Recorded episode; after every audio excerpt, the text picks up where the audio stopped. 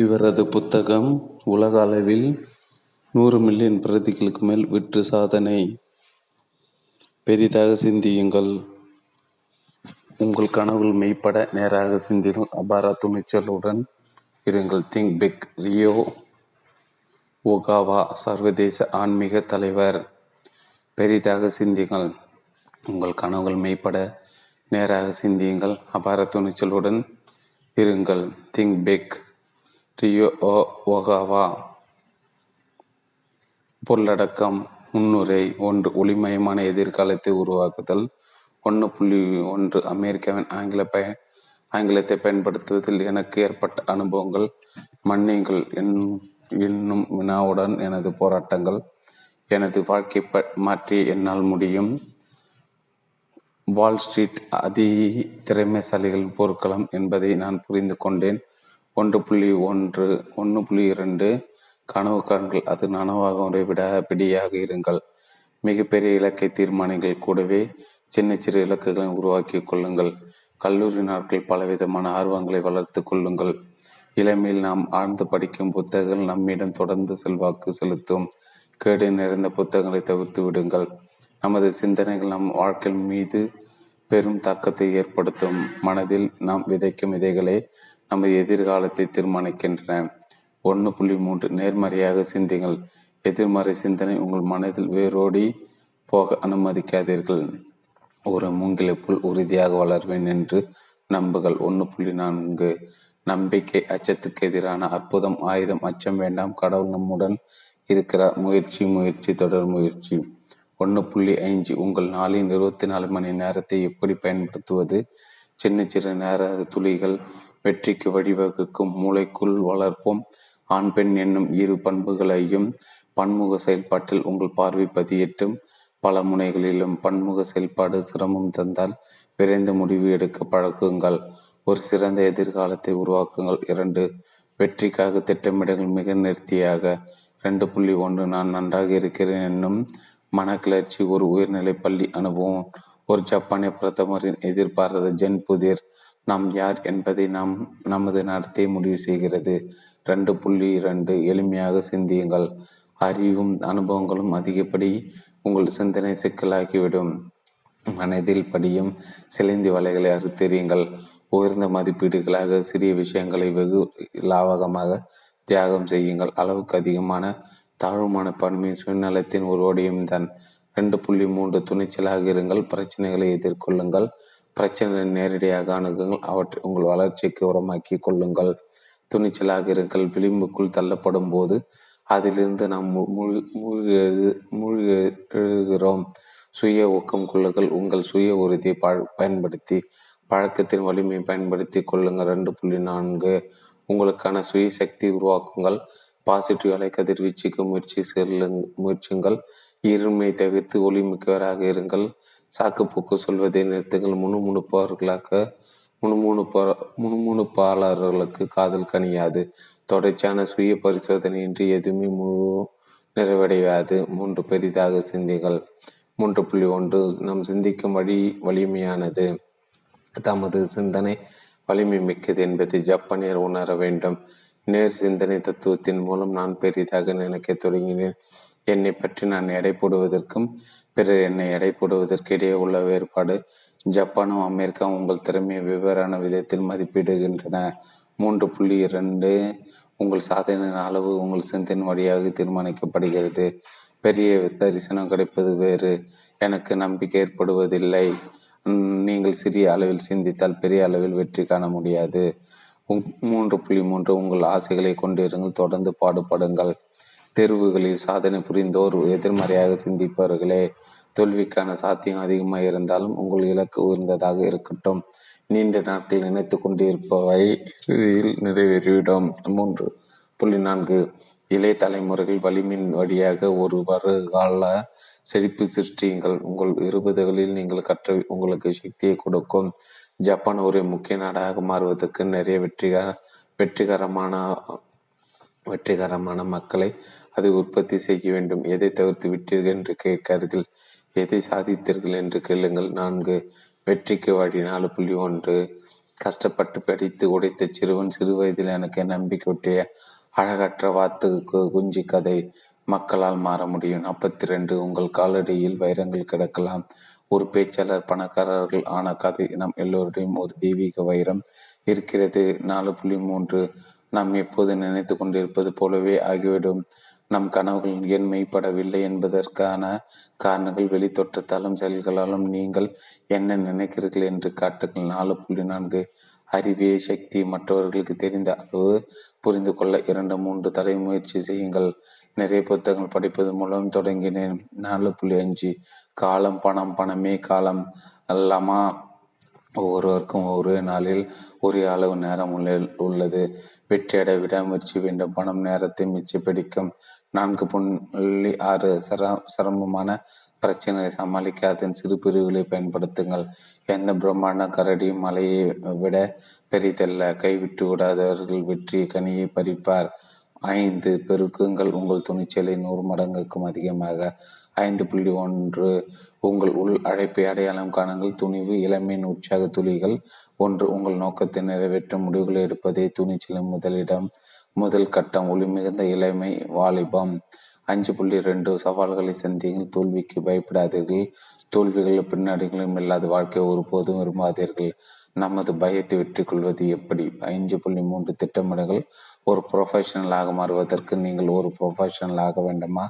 வாரி வழங்குங்கள். உங்களிடம் இருப்பதை தினந்தோறும் ப்ரொஃபஷனல்கள் இடையூறுகளை இன்முகத்தோடு ஏற்றுக்கொள்வதோடு அதை வெற்றியும் கொள்கிறார்கள். மாபெரும் பொறுப்புகளை ஏற்க உறுதி கொள்ளுங்கள். 5.4 உங்கள் துணிச்சலை 100 மடங்கு பெருக்கிக் கொள்ளுங்கள். தீர்க்க தரிசனம் படைத்தவராயிருங்கள்.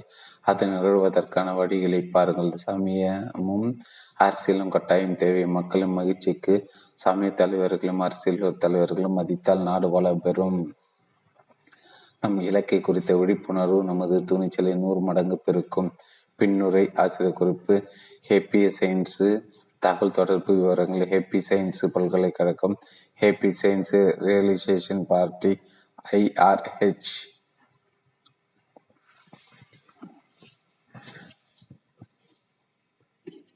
முன்னுரை. உங்களில் பலரும் உங்களுடைய இளமை காலத்தில் பல வகையான சோதனைகளை சந்தித்திருப்பீர்கள். அவற்றில் பலவும் உங்கள் திக்குமுக்காட செய்யும் அளவுக்கு பெரிதாகவே உங்களுக்கு தோன்றிருக்கும். அதுபோலத்தான் தாழ்வு மனப்பான்மையும். இதனால் பாதிக்கப்படாத இளைஞர்களை விரல் வெட்டி எண்ணிவிடலாம். இவற்றுக்கு எதிரடையாக அதீத தன்னம்பிக்கையால் வாழ்வை பாழாக்கி கொண்டவர்களும் உண்டு. மேலே கூறியவையெல்லாம் உங்கள் பற்றியதாக உங்களுக்கு தோன்றினால் இவற்றை உங்கள் எதிர்கால பாதை கட்டமைக்கும். உங்கள் வாழ்க்கையின் உற்சாகமான கடங்கள் என்று அதை கொண்டாடுங்கள். அப்போதும் உங்கள் மனம் தாழ்வு மனப்பான்மை மற்றும் அதீத தன்னம்பிக்கை என்னும் 2 உணர்ச்சிகளுக்கு இடையே அங்குமிக்கமாக ஊசலாடி கொண்டிருக்கலாம். என்றாலும் அதை பற்றி கவலைப்பட தேவையில்லை. இதுவே உங்களுக்கான எனது பரிசு. பெரிதாக சிந்திகள். டோக்கியோ ஸ்கை ஸ்ட்ரீ என் நமது காதலி நகரத்தின் தலைப்பாக கட்டிடம்.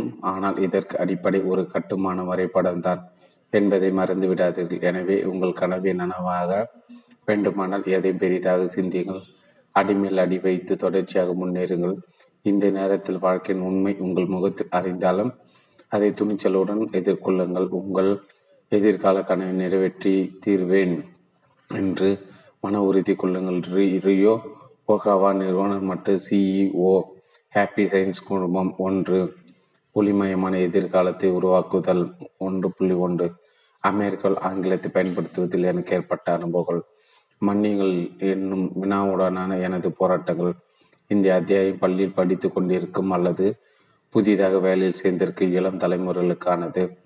எப்படிப்பட்ட மோசமான சூழ்நிலையிலும் மனிதர்களுக்கு கை கொடுக்கக்கூடிய வெற்றிகரமான வாழ்க்கையின் ஒளிமயமான எதிர்காலத்துக்கும் பயன்படத்தக்க மதிப்பு மிகுந்த கருத்துக்கள் சிலவற்றை உங்களுடன் இங்கே நான் பகிர்ந்து கொள்ள விரும்புகிறேன். இவை வாழ்க்கை பாதையில் எனது நேரடியான கால அனுபவங்கள். எனது இளமை பருவத்தை பற்றி நினைக்கும் போதே நியூயார்க் நகரத்தில் ஒரு பொது வாணிப நிறுவனத்தில் வேலை செய்து கொண்டிருந்த அந்த சிரமமான நாட்களை என் நினைவுக்கு வருகின்றன. வெளிநாட்டில் வேலை செய்யும் கஷ்டங்களை விடவும் ஆங்கிலத்துடன என்னுடைய போராட்டமே என்னை படுத்தி எடுத்தது. கம்பெனி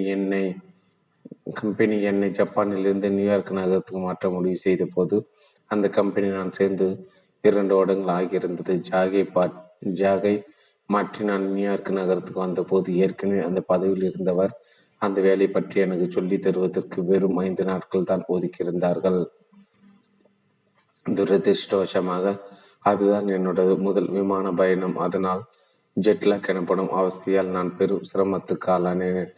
இரவும் பகலும் அப்படித்தான் தலைகீழாக மாறி போனதால் 1 வாரத்துக்கு என்னால் எதையும் சரியாக சிந்திக்கவோ பேச்சவோ முடியவில்லை. வேலை விவரங்களை பற்றி அவர் எடுத்து சொன்னது எங்கோ கிணற்றுக்குள் இருந்து பேசியது போலவே எனக்கு தோன்றியது. அவர் ஜப்பானிய மொழியில் தான் பேசினார். ஆனாலும் என்னால் ஒரு சில விஷயங்களை புரிந்து கொள்ள முடிந்தது. சில நாட்களில் அந்த நபரும் காணாமல் போய்விட்டார். ஆனால் நான் அப்போதும் என்னுடைய தாய்மொழியில் விஷயங்களை புரிந்து கொள்வது தடுமாறி கொண்டுதான் இருந்தேன். தன்னுடைய விடுமுறை செலவிட மேற்கு கடற்கரைக்கு போய்விட்ட அந்த நபர் அங்கிருந்து அப்படியே நேராக ஜப்பானுக்கு போய்விட்டார்.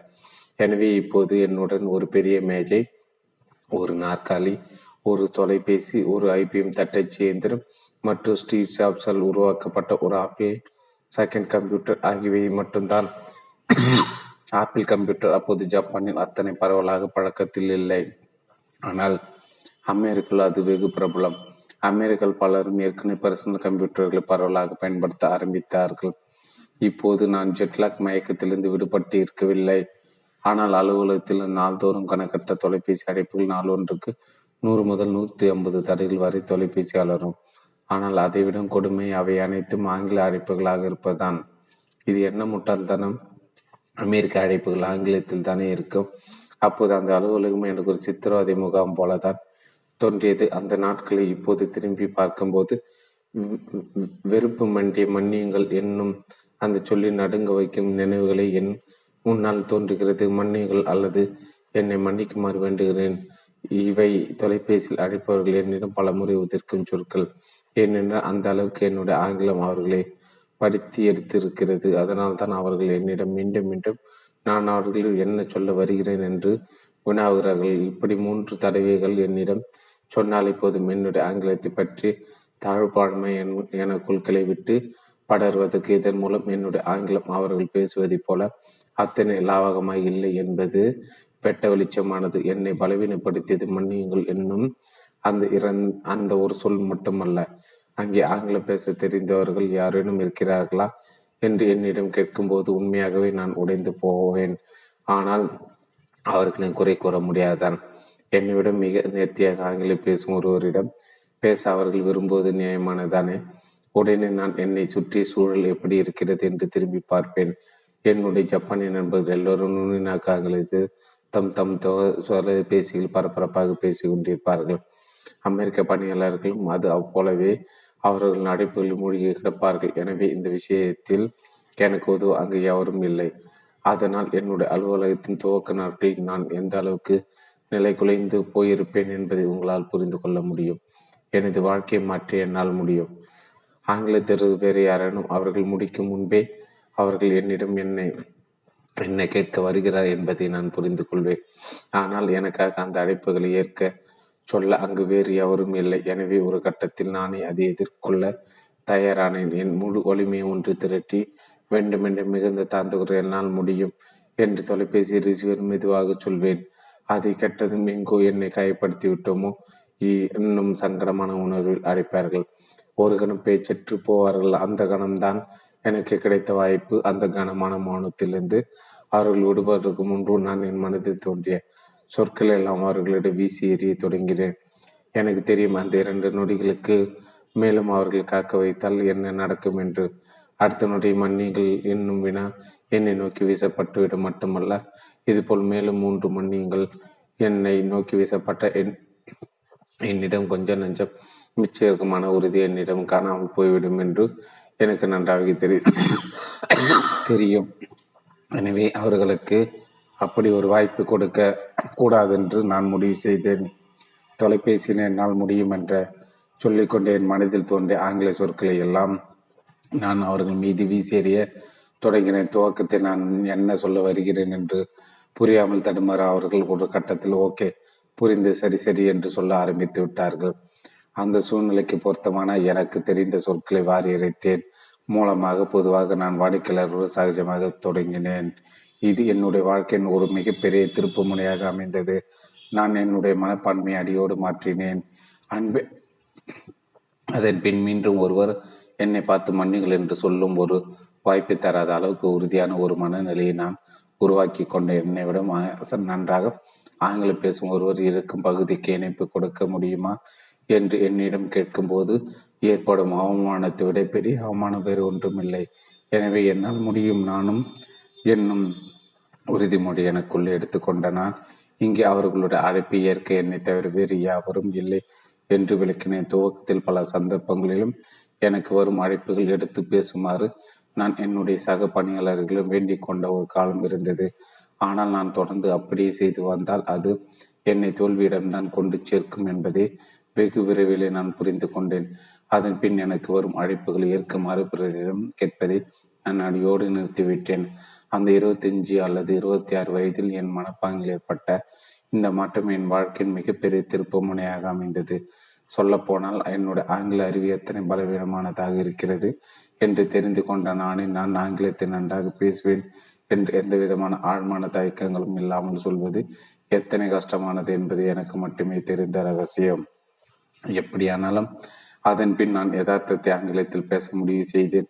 எனது வாடிக்கையாளரிடம் இத்தகைய ஒரு உறுதியுடன் நான் பேச முற்பட்டது எனக்கு மதிப்பீடு மிகுந்த ஒரு துவக்கமாக அமைந்தது.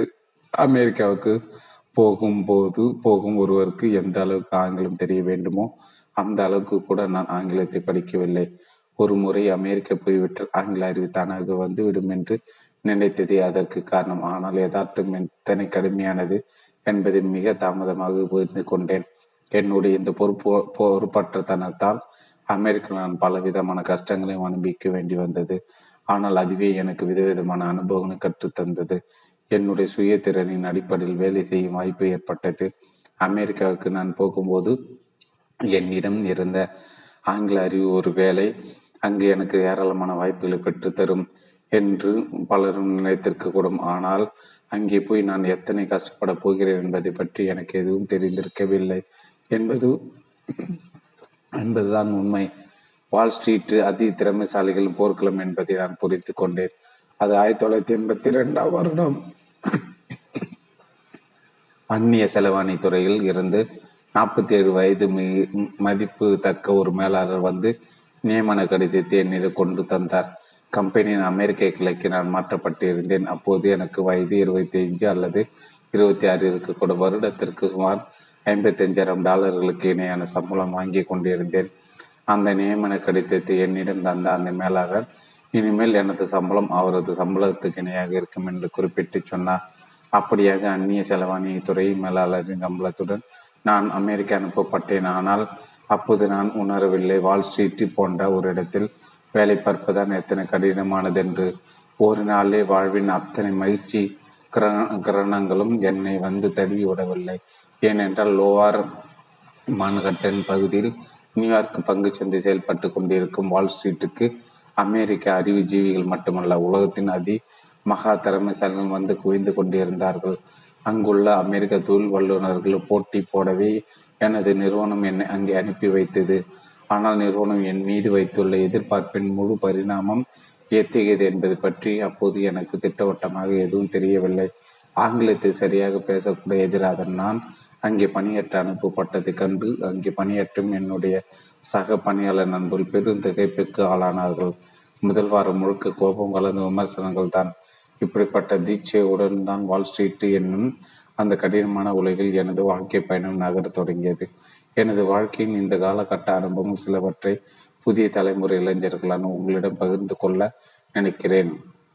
நான் கற்ற பாடங்களில் சிலவற்றை நாம் எப்படி சிந்திக்க வேண்டும், நேர்மறை சிந்தனைகளால் நிரம்பிய ஒரு எதிர்காலத்தை உருவாக்க நாம் என்ன செய்ய வேண்டும் என்பது போன்ற பல்வேறு விஷயங்களை பற்றி இங்கே குறிப்பிட விரும்புகிறேன். 1.2 கனவுகள் காணுங்கள், அது நனவாகும் வரை விடாப்பிடியாக இருங்கள். மிகப்பெரிய இலக்கை தீர்மானங்கள் கூடவே சின்ன சிறு இலக்குகளை உருவாக்கி கொள்ளுங்கள். கனவுகள் காணுங்கள் மிக நீண்ட எதிர்காலத்தை எதிர்நோக்கி இருக்கும் இன்றைய இளைய தலைமுறைக்கு நான் வழங்கும் செய்தி இதுதான். உங்கள் ஒவ்வொருவருக்கும் இது ஒரு மிகப்பெரிய அத்தியாயம். சாதிக்க ஒரு கனவு இல்லை என்றால் உங்களுக்கான ஒரு ஒளி மிகுந்த எதிர்காலத்தை உங்களால் உருவாக்க இயலாது. நீங்கள் என்ன சாதிக்கப் போகிறீர்கள் என்பதை பற்றி மிக தெளிவாக இருங்கள். அத்துடன் மிகப்பெரிய கனவு ஒன்றை காண்பேன் என்று உறுதிமொழி கொள்ளுங்கள். ஒரு கனவை துரத்துவது என்பது மனித இனத்தின் அடிப்படை இயல்பு. எனவே உங்களிடம் ஒரு கனவு இல்லை என்றால் உங்களது எதிர்காலம் பற்றி நீங்கள் இன்னமும் திட்டமிடவில்லை என்று அர்த்தம். எனவே இதுவரை உங்களுக்கான இலக்குகள் எதுவும் இல்லை என்றால் உடனடியாக உங்களுக்கான ஒரு கனவை தேடி கண்டுபிடிங்கள். உங்கள் எதிர்காலத்தை உருவாக்க ஆரம்பியுங்கள்.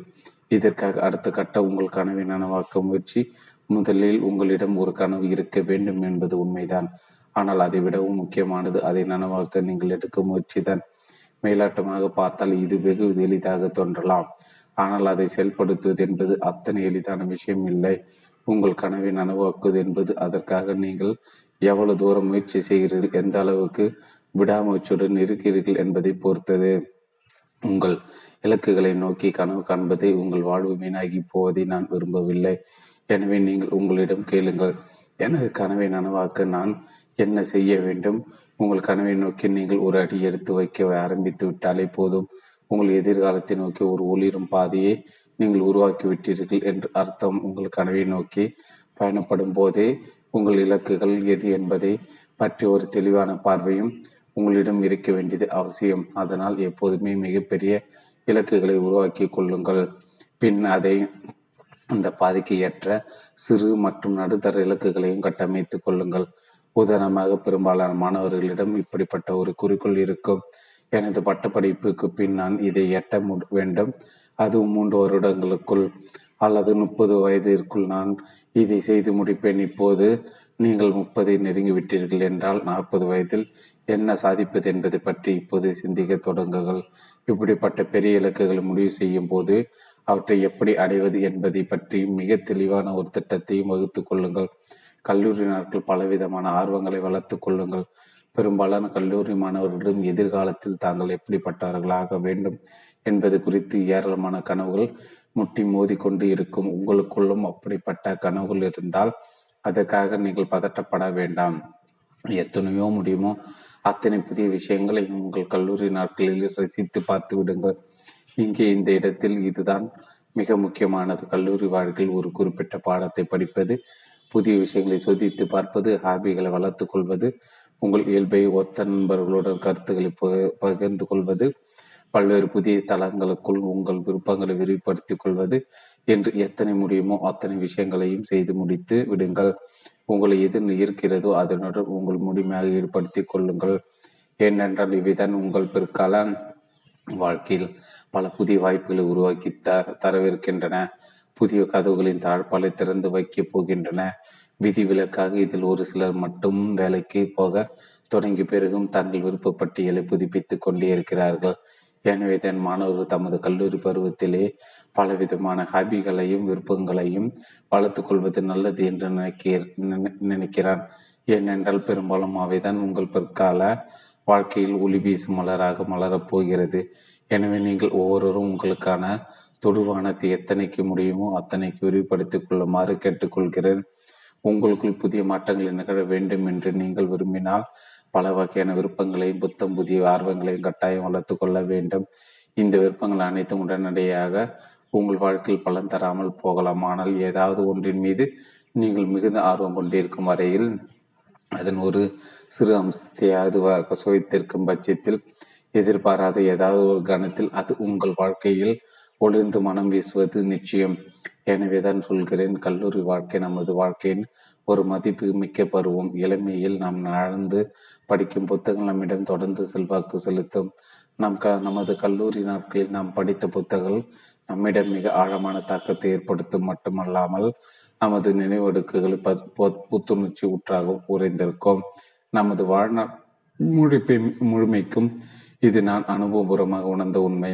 எனது பட்டப்படிப்பு காலத்திலிருந்து நான் எத்தனையோ புத்தகங்களை படித்திருந்தாலும் வாழ்க்கையின் பல படிகளை தாண்டி வந்து விட்ட இந்த காரணத்திலும் என் நெஞ்சில் நீங்கா இடம் பெற்றிருப்பே எனது கல்லூரி நாட்கள் நான் வாசித்த புத்தகங்கள் தான். மாணவ பருவத்தில் உங்களை ஈர்த்த புத்தகங்கள் உங்கள் வாழ்க்கையை செதுக்குவதில் பெரும் செல்வாக்கு கொண்டிருப்பதை நீங்கள் உணரலாம். குறிப்பாக நமது 30களில் 40களில் முக்கியமான வாழ்க்கை திட்டங்கள் பலவற்றை நாம் சந்திக்கும் காலகட்டம் இது. நாம் எடுக்கும் முடிவுகள் அனைத்துமே நமது புத்திசாலித்தனத்தின் மீது கட்டப்பட்டவை என்றே நம்ம பலரும் நினைத்து கொண்டிருக்கிறோம். ஆனால் பெரும்பாலானவர்களில் இது ஒரு முழு உண்மை இல்லை. நீங்கள் சற்று பின்னோக்கி பார்த்தீர்கள் என்றால் இந்த புனைவுகள் அனைத்துமே உங்களுடைய 20 அல்லது 22வது வயதில் உங்களை முழுவதுமாக நிரப்பிய அறிவுஜீவிகள், சிந்தனையாளர்கள் அல்லது எழுத்தாளர்கள் ஆகியோரின் தாக்கத்தில் உருவானதாகவே இருக்கும். நமது வாழ்க்கையின் அந்த பருவத்தில் நாம் காதலித்த புத்தகங்கள், திரும்ப படித்த புத்தகங்கள் நமது வாழ்க்கையின் ஆழமான பகுதியில் வேரோடியே போயிருக்கும். நமது சிந்தனை போக்கில் பெரும் தாக்கத்தை ஏற்படுத்தியிருக்கும். இறந்த தாக்கம் பல பதிற்றாண்டுகள் நம் உடனே தொடர்ந்து கொண்டிருக்கும். புத்தகங்களை இவ்வாறு உள்முகமாக படிக்க பழகி கொண்டால் உங்களுக்கென ஒரு தனித்த கருத்தாக உங்களிடம் உழைவிட ஆரம்பிக்கும். விரைவில் நீங்கள் உணர்ந்து கொள்வீர்கள் உங்களது சிந்தனைகள் உங்கள் பெற்றோர் சிந்தனையிலிருந்து முற்றிலுமாக விடுபட்டு நிற்பதே. உங்கள் இலக்கும் உங்கள் பெற்றோர் விருப்பமும் தனித்தனியாக வளர்ந்து கிளை பரப்பும். இவை தலையிலிருந்து விடுபட திமிரும் உங்கள் சிந்தனை போக்கின் துவக்கம். கேடு நேர்ந்த புத்தகங்களை தவிர்த்து விடுங்கள். உங்கள் இளமை காலத்தில் நீங்கள் தவறான இயல்பு கொண்ட புத்தகங்களையோ தத்துவங்களையோ கடந்து செல்ல நேரிடலாம்.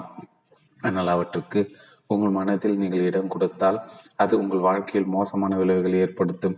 நேர்மறை சிந்தனைகள் கொண்ட புத்தகத்தையோ அல்லது மோசமான விளைவுகளை ஏற்படுத்தும் புத்தகத்தை நீங்கள் பார்க்க நேரிடுவது உங்கள் அதிர்ஷ்டத்தை பொறுத்தது. எதிர்மறை விளைவுகளை உருவாக்கும் சிந்தனைகளின் பக்கமாக நீங்கள் ஈர்க்கப்படும் போது அது தவறான பாதையை நோக்கி உங்களை அடைத்துச் செல்லும். வாழ்க்கையின் மிக பெரும் துயரம் இது. எனவே எழுத்தாளர்கள் அனைவரும் மிகுந்த மரியாதைக்குரியவர்கள் என்று பொதுவாக நினைத்து விட வேண்டாம். எழுத்தாளரின் சுய வாழ்க்கை, படைப்புகளின் குணாதிசயங்கள் ஆகியவற்றை கவனமாக ஆராய்ந்து பார்க்க வேண்டும். அதே போன்று ஒரு வாழ்க்கை தான் நமக்கு வேண்டுமா என்று உங்களுக்குள்ளேயே நீங்கள் கேட்டுப்பார்கள். மிக மோசமான வாழ்க்கை வாழ்ந்த படைப்பாளர்கள் எழுத்துக்களை தெய்வதாட்சணம் இல்லாமல் தவிர்த்து விடுங்கள். நீங்கள் தொடர்ந்து அவரது எழுத்துக்களை படித்து வந்தால் அவருடைய கருத்துக்கள் உங்களையும் அறியாமல் உங்கள் வாழ்க்கையின் மீது பெரும் தாக்கத்தை ஏற்படுத்திவிடும்.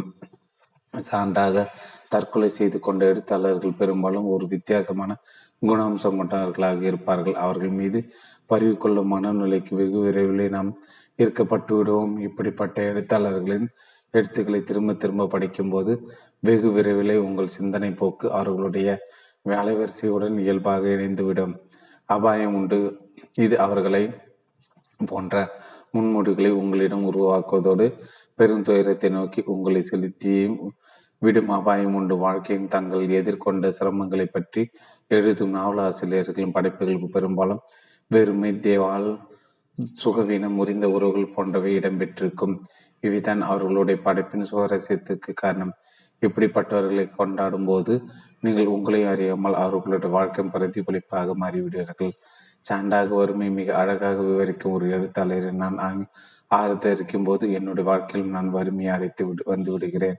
நான் கோடி கோடியாக சம்பாதிக்க விரும்புகிறேன் என்று முழுமானத்துடன் நீங்கள் கூறினாலும் கூட சொக்க வைக்கும் வறுமையை உங்கள் ஆழ்மானத்தில் வேரோடி போயிருக்கும். இது தோல்வி, பண இழப்பு போன்றவற்றை உங்களிடம் படிய செய்துவிடும். நமது சிந்தனைகள் நம் வாழ்க்கை மீது பெரும் தாக்கத்தை ஏற்படுத்தும். நாம் நம்பும் தத்துவங்கள் நமது வாழ்க்கையில் பலமான தாக்கத்தை ஏற்படுத்தும் வல்லமை பெற்றவை. இப்படிப்பட்ட சிந்தனை பெரும்பாலும் நம்மை ஒரு மாய உலகத்துக்கு இட்டு செல்வது வெகு விரைவில் மாயமாய் மறைந்து போய்விடுகின்றன. மாறாகவே நமது உள்ளத்தை ஊடுருவி நமது ஆழ்மனத்தில் உறைந்து போனால் அது நமது வாழ்க்கையில் பலத்த தாக்கத்தை ஏற்படுத்துவதோடு நமது வாழ்க்கையின் போக்கை மாற்றிவிடுகிறது. தத்துவங்கள் மழை போன்றது. சில வேளைகளில் மழை மேல் மண்ணை மட்டும் நனைத்துவிட்டு போய்விடுகிறது. சில நேரங்களில் அது நிலத்தடி நீர் வரையில் ஊடுருவி சென்றுவிடும். அப்படி மழை நீர் நிலத்தடி நீருடன் ஒன்று கலக்கும் போது, சிந்தனைகள் நமது ஆழ்மானத்துக்குள் உள்ளிறங்கும் போது அது நம்முடைய வாழ்க்கையில் பலத்த தாக்கத்தை ஏற்படுத்த ஆரம்பிக்கிறது. எனவேதான் நமது சிந்தனை பரப்பை பரிசிக்கும் தத்துவங்கள் பற்றி நாம் மிகுந்த கவனமாக இருக்க வேண்டும். ஏனென்றால் வெகு விரைவில் அவை நமது வாழ்வின் ஆழங்களுக்குள் ஊடுருவும் தீவிர சக்தியாக மாறிவிடும். நீங்கள் திரும்ப படிக்கும் புத்தகங்கள் நீங்கள் சதா ஆசைப்படும் விஷயங்கள் மட்டுமல்லாமல் நீங்கள் கற்றுக்கொள்ள விரும்பும் விஷயங்களோட உங்கள் சுய கருத்தாக்கத்தின் ஒரு பகுதியாக உறைந்துவிடும். வேறொருவரின் படிப்பாக இருந்தாலும் கூட அது உங்களுடன் ஆழமாக பொருந்தி போனால் நீங்களும் குறிப்பிட்ட அந்த எழுத்தாளரை போலவே உருமாற ஆரம்பித்து விட்டீர்கள் என்று புரிந்து கொள்ளுங்கள். அது வேறொருவரின் சிந்தனையை தானே என்று நம்மை நாமே ஆறுதல் படுத்திக் கொள்வது அர்த்தமற்றது. ஏனென்றால் ஒருவரின் சிந்தனைகள் உங்களுடன் பொருந்தி போகிறது என்றால் உங்களிடம் ஏற்கனவே அத்தகைய சிந்தனைகள் தளம் கட்டி கிடைக்கிறது, அல்லது நீங்களும் அப்படிப்பட்ட சிந்தனைகளை உருவாக்க ஆரம்பித்து விட்டீர்கள் என்று பொருள். வேறு ஒருவரின் கோட்பாடு இப்போது உங்கள் தத்துவமாக மாறிவிட்டது. துவக்கத்தில் அது வேறு ஒருவரின் தத்துவமாக இருந்திருக்கலாம், ஆனால் அது உங்களை ஈர்த்த விதம், நீங்கள் திரும்ப திரும்ப அதை படித்தது, இவை போதும், அவை உங்கள் சுயத்தின் ஒரு பகுதியாக மாறுவதற்கு. முடிவில் இது உங்கள் சுய கொள்கையை பரிணமிக்கிறது. இதுதான் உங்கள் வாழ்க்கை முழுவதும் தீர்மானிக்கும் அடிப்படை அம்சமாக இருக்கப் போகிறது. மனதில் நாம் விதைக்கும் விதைகளை நமது எதிர்காலத்தை தீர்மானிக்கின்றன. நமது தத்துவங்கள் விதைகள் போன்றவை. நாம் விதைக்கும் விதைகள் தான் நம்முடைய தோட்டத்தில் எப்படிப்பட்ட பூக்கள் மலர வேண்டும், எந்த விதமான கனிகள் உருவாக வேண்டும் என்பதை தீர்மானிக்கின்றன. நமது கொள்கைகளும் அப்படித்தான். அவை வெறும் சிந்தனைகளின் பிழிவு மட்டுமல்ல, அவை அடிப்படை உண்மைகளை உருவாக்குவதில் அதீத சக்தி படுத்தியும் கூட. கால ஓட்டத்தில் நமது கொள்கைகள் ஒரு நிலைத்த வடிவம் கொள்ளும் போது உங்கள் கொள்கைக்கான அடிப்படையில் உங்களை நீங்களே கணித்து விடலாம். நீங்கள் எப்படிப்பட்டவர் என்று இதற்கு சான்றாக ஒன்றை சொல்கிறேன். ஒரு நாள் டோச்சிக்கி மாகாணத்தில் உள்ள நாகஜோஷாபுக்கு அருகே உயர்நிலை பள்ளிக்கூடம் ஒன்றை கட்ட வேண்டும் என்னும் சிந்தனை எனக்குள் உருவானது. அங்கே எங்களுக்கென்று சொந்தமாக கொஞ்சம் நிலம் இருந்தது. அதற்கு சில வருடங்களுக்கு பின்னு ஹாப்பி சயின்ஸ் அகாடமி அங்கே உருவானது. அதன் மூலம் ஒரு பள்ளிக்கூடம் கட்ட வேண்டும் என்னும் என்னுடைய எதிர்கால திட்டம் நனவானது. ஒரு பள்ளிக்கூடம் கட்ட வேண்டும் என்னும் சிந்தனை என்னிடம் உருவாகாமல் இருந்திருந்தால் எங்களால் ஒருபோதும் அதை உருவாக்கி இருக்க முடியாது. ஒரு பள்ளிக்கூடத்துக்கு ரயில் பாதை வசதி மிகவும் அவசியம் என்று நாங்கள் நினைத்திருந்தால் இந்த அறிவியல் அகாடமி உருவாக்கி இருந்திருக்காது.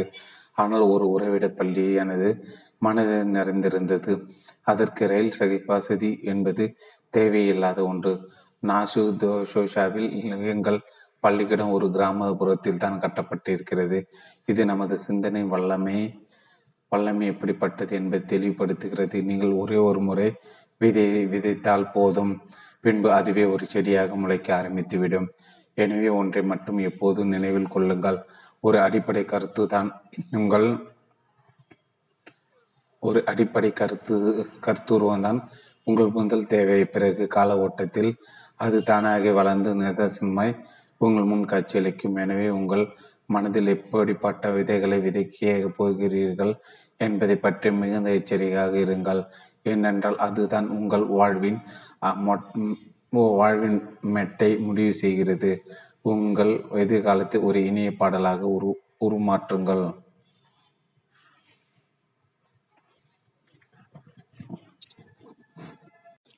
பெரியதாக சிந்தியுங்கள்.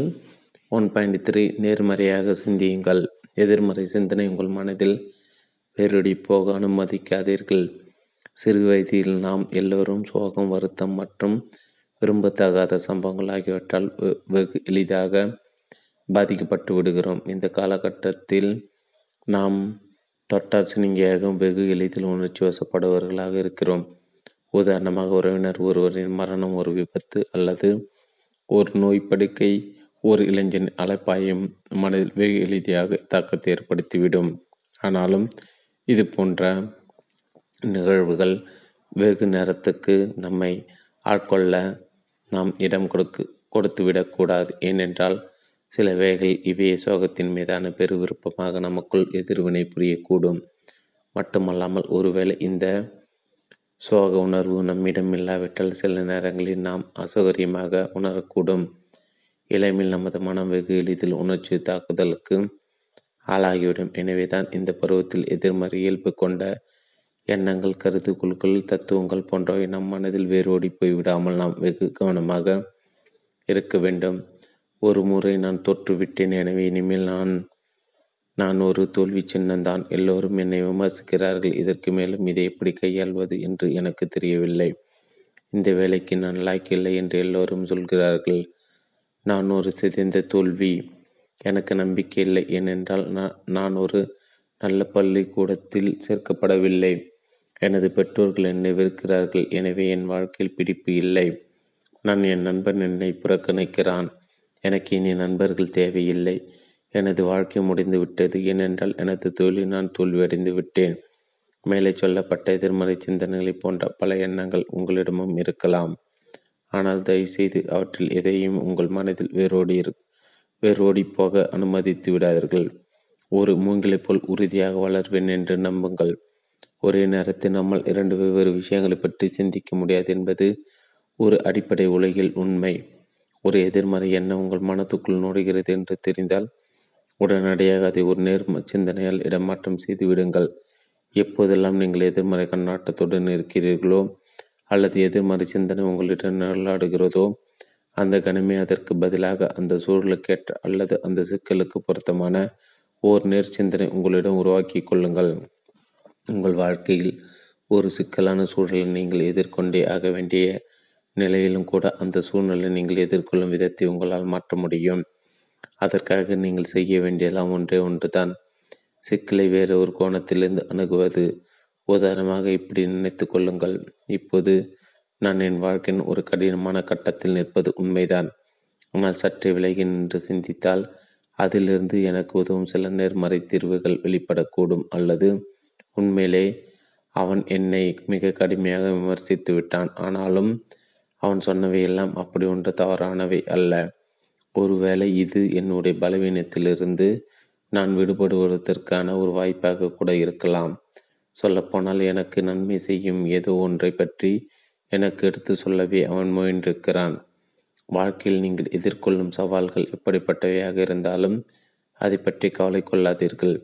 அது எந்த அளவுக்கு நீங்கள் நேர்மறையாய் பார்க்கிறீர்கள் அல்லது அது எந்த அளவுக்கு உங்கள் வளர்ச்சிக்கான உரமாக மாற்றிக்கொள்கிறீர்கள் என்பதன் மூலம் அந்த சிக்கலை நீங்கள் ஏற்றுக்கொள்ளும் விதத்தை மாற்றி அமைத்து விடலாம். உங்களால் உங்களுக்கு முளைவிட்ட நேர் சிந்தனை, சுய கட்டுமானம் போன்ற விதைகள் வளம் நிறைந்த ஒரு எதிர்காலத்தை உங்களுக்குள் மலர செய்வது நிச்சயம். வளர்ச்சி நோக்கி நமது பயணத்தில் நாம் பல தடைகளை எதிர்கொள்ள வேண்டியது வரலாம். உங்களை சுற்றி இருப்பவர் உங்களை விமர்சனம் செய்யலாம் அல்லது உங்களுக்கு இடையே தள்ளிவிட முயற்சிக்கலாம். சில நேரங்கள் உங்களை நன்கு புரிந்து கொண்ட உங்கள் பெற்றோர்களின் அன்பு அல்லது உங்களுடைய பணியை பள்ளி ஆசிரியர்கள், கல்லூரி பேராசிரியர்கள், பணி சார்ந்த தோழர்கள் அல்லது மேலதிகாரிகள் ஆகியோரின் பொறாமை உங்களை பின்னோக்கி நகர்த்துவதை நீங்கள் உணர்ந்திருக்கலாம். இப்படிப்பட்ட சந்தர்ப்பங்கள் மூங்கில் கிளைகளின் வலிமையும் அதன் மீட்டு எழுச்சியும் சற்றே சிந்தித்து பாருங்கள். கட்டாந்தரையில் குலை முளைவிட திறன் படைத்த மூங்கில்கள் அந்த மூங்கில்கள் போலவே எந்த சூழ்நிலும் வலிமையுடன் முளைவிடும் திறன் பெற்றவர்களாக உங்களை உருமாற்றிக் கொள்ளுங்கள். உயரங்களை கடந்து சிகரங்களை தொடுவதாக தொடர்ந்து சிந்தித்து கொண்டிருந்தால் நீங்கள் சந்திக்க பிரச்சனைகள் எல்லாம் தாண்டி உங்களால் ஒரு ஒளிமயமான எதிர்காலத்தை உருவாக்கிவிட முடியும். நிச்சயமாக இது போன்ற சந்தர்ப்பங்கள் முயற்சியுடன் இருக்க வேண்டியது மிக மிக அவசியம். எளிதில் உணர்ச்சி தாக்குதல்களுக்கு ஆளாகும் நமது இளமை பருவம் விரும்பத்தகாத சம்பவங்களால் வெகு எளிதில் கைப்பட்டுவிடும். நீங்கள் காயப்பட்டதாக நினைப்பது விமர்சனங்கள் அல்லது கிண்டல்களால் உடைந்து போவது, சிறு பின்னடைவால் தோல்வியுற்றதாக வருந்துவது போன்ற சந்தர்ப்பங்கள் வரலாம். இவற்றையெல்லாம் உடைத்து கொண்டு என்றாவது ஒரு நாள் அசாதாரணமான மனிதனாக நீங்கள் உருவெடுப்பீர்கள் என்பதை உங்களால் கற்பனை செய்து கூட பார்க்க முடியாது அளவுக்கு நீங்கள் நம்பிக்கற்று போகலாம். இவை எல்லாவற்றுக்கும் உடனடியாக ஒரு முற்றுப்புள்ளி வையுங்கள். உறுதியாக இருங்கள், மின்னெழுந்து நில்லுங்கள். நீங்கள் கீழே விழும்போதெல்லாம் உங்களை மீட்டெடுத்துப்பதற்கான வலிமையை கண்டெடுங்கள். காலையில் கண் விழிக்கும் போது கடந்த தினத்தை விடவும் வலிமை படைத்தவராக, அதி சக்தி ஊற்றெடுத்தவராக காட்சியளியுங்கள். நீங்கள் எத்தனை தடவைகள் கீழே விழுகிறீர்கள் என்பது ஒரு பொருட்டில்லை, ஆனால் விழும்போதெல்லாம் மீண்டெடுங்கள். ஒருபோதும் உங்கள் முயற்சியை கைவிட்டு விடாதீர்கள். 1.4 நம்பிக்கை அச்சத்துக்கு எதிரான அற்புத ஆயுதம். அச்ச வேண்டாம், கடவுள் நம்முடன் இருக்கிறார். நமது சிறுபிராயத்தில் நாம் போராட வேண்டிய மிக முக்கியமான தடைக்கல்கள் அச்சம்தான். ஒவ்வொரு இடமும் ஒவ்வொரு பயம், ஆனால் ஒட்டுமொத்தமாக எல்லா பயங்களும் அடையாளம் தெரியாத ஏதோ ஒரு இடத்தில் தான் புறப்படுகின்றன. ஜாஸ் திரைப்படம் வெளியானது போது அந்த சுறாவின் மீதான பயம் கடலில் இறங்கி அந்த அலைநுரைகளில் ஆசைத்திற நீராட நமக்கு அச்சத்தை ஏற்படுத்தியது. சுறா எதுவுமே இல்லை என்று உறுதி சொல்லப்பட்டாலும் கூட அந்த சுறாமுனை பற்றிய எண்ணம் நமது கால்களில் இறுக்கமாக ஒட்டி கொள்கிறது. கடற்கரை மணலில் நம்ம கால் புதைய ஓட செய்கிறது. அச்சத்தை எதிர்கொள்ள வேண்டிய நமது மனநிலை நம்மை நிலைக்குலை செய்து விடுவது இதற்கு காரணம். சரி, அப்படியானால் இந்த அச்சத்திலிருந்து நாம் எப்படி தான் வெளியேறுவது? வெகு எளிது. அச்சத்துக்கு எதிரான மிக வலிமையான ஆயுதம் நம்பிக்கை ஒன்றுதான். அதை தீவிரமாக பயன்படுத்துங்கள். கடவுளின் மீதான அல்லது பகவான் புத்தரின் மீதான உங்கள் நம்பிக்கையால் உங்கள் மனதில் உறைந்து போன அச்சத்தை வெளியேற்றி வெற்றி கொள்ளுங்கள். கடவுள் அல்லது புத்தர் நம்முடன் இருக்கிறார் என்று உறுதியாக நம்புங்கள். அதை பின் எதை பற்றியும் பயப்பட தேவையில்லை. ஒரு வளமான எதிர்காலத்தை உருவாக்கி கொள்ளும் திறன் நம் ஒவ்வொரு இடமும் இருக்கிறது. நான் கடவுளின் அல்லது புத்தரின் குழந்தை அல்லது சீடன் என்று திரும்ப திரும்ப சொல்வதன் மூலம் உங்களை நீங்களை உற்சாகப்படுத்தி கொள்ளுங்கள். எனவே புத்தரை நம்புவதால் புத்தர் எப்போது உங்களுடன் இருக்கிறார். எனவே எதை பற்றி பயம் கொள்ள தேவையில்லை. இந்த உண்மையை நாம் கடைபிடிக்க தொடங்கினால் அச்சம் என்ற ஒன்று நம்மை அணுகாது. நாம் கடவுளிடம் அல்லது புத்தரிடம் நம்மை ஒப்படைத்து விடும்போது நமது எதிர்கால மகிழ்ச்சியால் தழும்புகிறது. அச்சம் நம்மை கண்டு தோற்று விலகி ஓடிவிடுகிறது. எனவே தீவிர நம்பிக்கையின் உதவியால் உங்கள் அச்சத்தை நீங்கள் வெற்றி கொள்வீர்கள் என்று நான் உறுதியாக நம்புகிறேன். தொடர் முயற்சி உங்கள் பயணத்தை வெற்றி கொள்ள உங்கள் நம்பிக்கையை பயன்படுத்துங்கள். ஆனால் உங்கள் கனவுகள் நனவாக நீங்கள் உண்மையில முயற்சி செய்துதான் ஆக வேண்டும். பொதுவாக வெற்றி பெற்றவர்கள் அனைவருடன் நாம் ஒரு பொது பண்பை பார்க்கலாம். இந்த பொது பண்பு வாழ்க்கையில் அவர்களுக்கு தடையற்ற பலன்கள் வழங்கி கொண்டிருக்கிறது. வெற்றி சாதனை புரிந்தவர்கள் அனைவருமே முயற்சி மிக்கவர்கள். தங்கள் கனவுகள் நனவாகும் வரை அவர்கள் அதை தொடர்ந்து கொண்டு இருக்கிறார்கள். இது ஏதோ ஒரு முறை முயற்சி செய்வது என்பதல்ல. வெற்றி என்பது சோர்ந்து பின் தங்கிவிடாமல் நமது கனவுகளை நோக்கி உறுதியாக ஒவ்வொரு அடியாக தொடர்ச்சியாக நடைபெறுவதுதான். லாட்டரி பந்தயம் போன்றவை ஒரு சில நேரங்களில் எதிர்பாராத வெற்றியை தந்துவிடலாம். ஆனால் இந்த வெற்றிகள் நிலையானது அல்ல. எனவே வாழ்க்கையில் வெற்றி பெற வேண்டுமானால் முதலில் உங்களுக்கென ஒரு கனவை உருவாக்கி கொள்ளுங்கள். அதன் பின் உங்கள் மனதில் இருக்கும் பயங்களை உறுதியான நம்பிக்கை என்னும் ஆயுதத்தால் வெற்றி கொள்ள வேண்டும். இதன் பிறகு மனதில் எந்த விதமான சோர்வுக்கும் இடம் கொடுத்து விடாமல் உங்கள் கனவின் நனவாகும் வரை தொடர்ந்து செயல்பட்டு கொண்டே இருக்க வேண்டும். இந்த தொடர் முயற்சி மற்றும் அர்ப்பணிப்பு மனோபாவம் உங்கள் முழு ஆற்றலையும் நீங்கள் வெளிப்படுத்திவிட்ட பின்பு கூட உங்களுக்கு மேலும் கொஞ்சம் ஆற்றலை வழங்கும். பிறர் எந்த இடத்தில் தங்கள் முயற்சியை கைவிட்டுவிட்டு சென்றார்களோ அந்த இடத்தில் நின்று நீங்கள் உறுதி செய்து கொள்ளுங்கள், நான் இந்த பாதை தொடர்ந்து முன்னேறி செல்வேன் என்று. 1.5 உங்கள் நாளின் 24 மணி நேரத்தை எப்படி பயன்படுத்துவது? சின்ன சிறு நேர துளைகள் வெற்றிக்கு வழிவகுக்கும். ஒரு நாள் 24 மணி நேரம் என்பது நம் அனைவருக்கும் பொதுவானது. ஆனால் அதை எப்படி பயன்படுத்துவது என்பதுதான் நமது எதிர்காலத்தை நிர்ணயிக்கிறது. வாழுங்காலம் மனிதனுக்கு மனிதன் வேறுபடலாம். ஆனால் ஒரு நாளின் மொத்த நேரம் மனிதன் அனைவருக்கும் பொதுவானதுதான், அவர் எப்படிப்பட்டவராக இருந்தாலும். எனவே வெற்றி சுவைக்கு இந்த 24 மணி நேரத்தை நாம் எப்படி செலவிடப் போகிறோம் என்பதே முக்கியமானது. நான் 2 விஷயங்களை உங்களிடம் வலியுறுத்துகிறேன். ஒன்று, உங்கள் வாழ்வின் ஒவ்வொரு மணித்துளையும் ஒவ்வொரு நிமிடத்தையும் ஒவ்வொரு வினாடியையும் விலை மதிப்பில்லாததாக கருதுங்கள். நாளொன்றுக்கு வெறும் ஒரு 10 நிமிடம் கிடைத்தாலும் கூட அதை வெற்றிகரமாக பயன்படுத்த பாருங்கள். ஏனென்றால் அதிகப்படியான நேரம் உங்கள் கையில் இருக்கும்போது விஷயங்களை ஒத்தி போடுவதை போல் இங்கே செய்ய முடியாது. உதாரணமாக வெயினிற்கால விடுமுறை போன்ற ஓய்வு கால திட்டங்களை கூட மற்றொரு நாளைக்கு மாற்றி வைக்கலாம். அதில் தவறில்லை. ஆனால் விஷயங்களை ஒத்தி போடுவது என்பது உங்களை படிப்புக்கு பெரும் பின்னடைவை ஏற்படுத்திவிடும். வாழ்க்கையில் வெற்றி பெற்றவர்களிடம் நான் ஒன்றை கவனித்திருக்கிறேன். அவர்கள் தங்கள் பரபரப்பான வேலைக்கிடைக்கு ஒரு சிறு இடைவெளி கிடைத்தாலும் அது வெறும் 10 அல்லது 15 நிமிடங்கள் கூட இருக்கலாம். ஆனால் அவர்கள் அதை படிப்பதற்காக செலவிடுகிறார்கள். உதாரணமாக, நீங்கள் ஒரு புதிய மொழியை கற்க விரும்பினால் உங்களுக்கு கிடைக்கும் ஒவ்வொரு நிமிடத்தை அதற்காக பயன்படுத்த பாருங்கள்.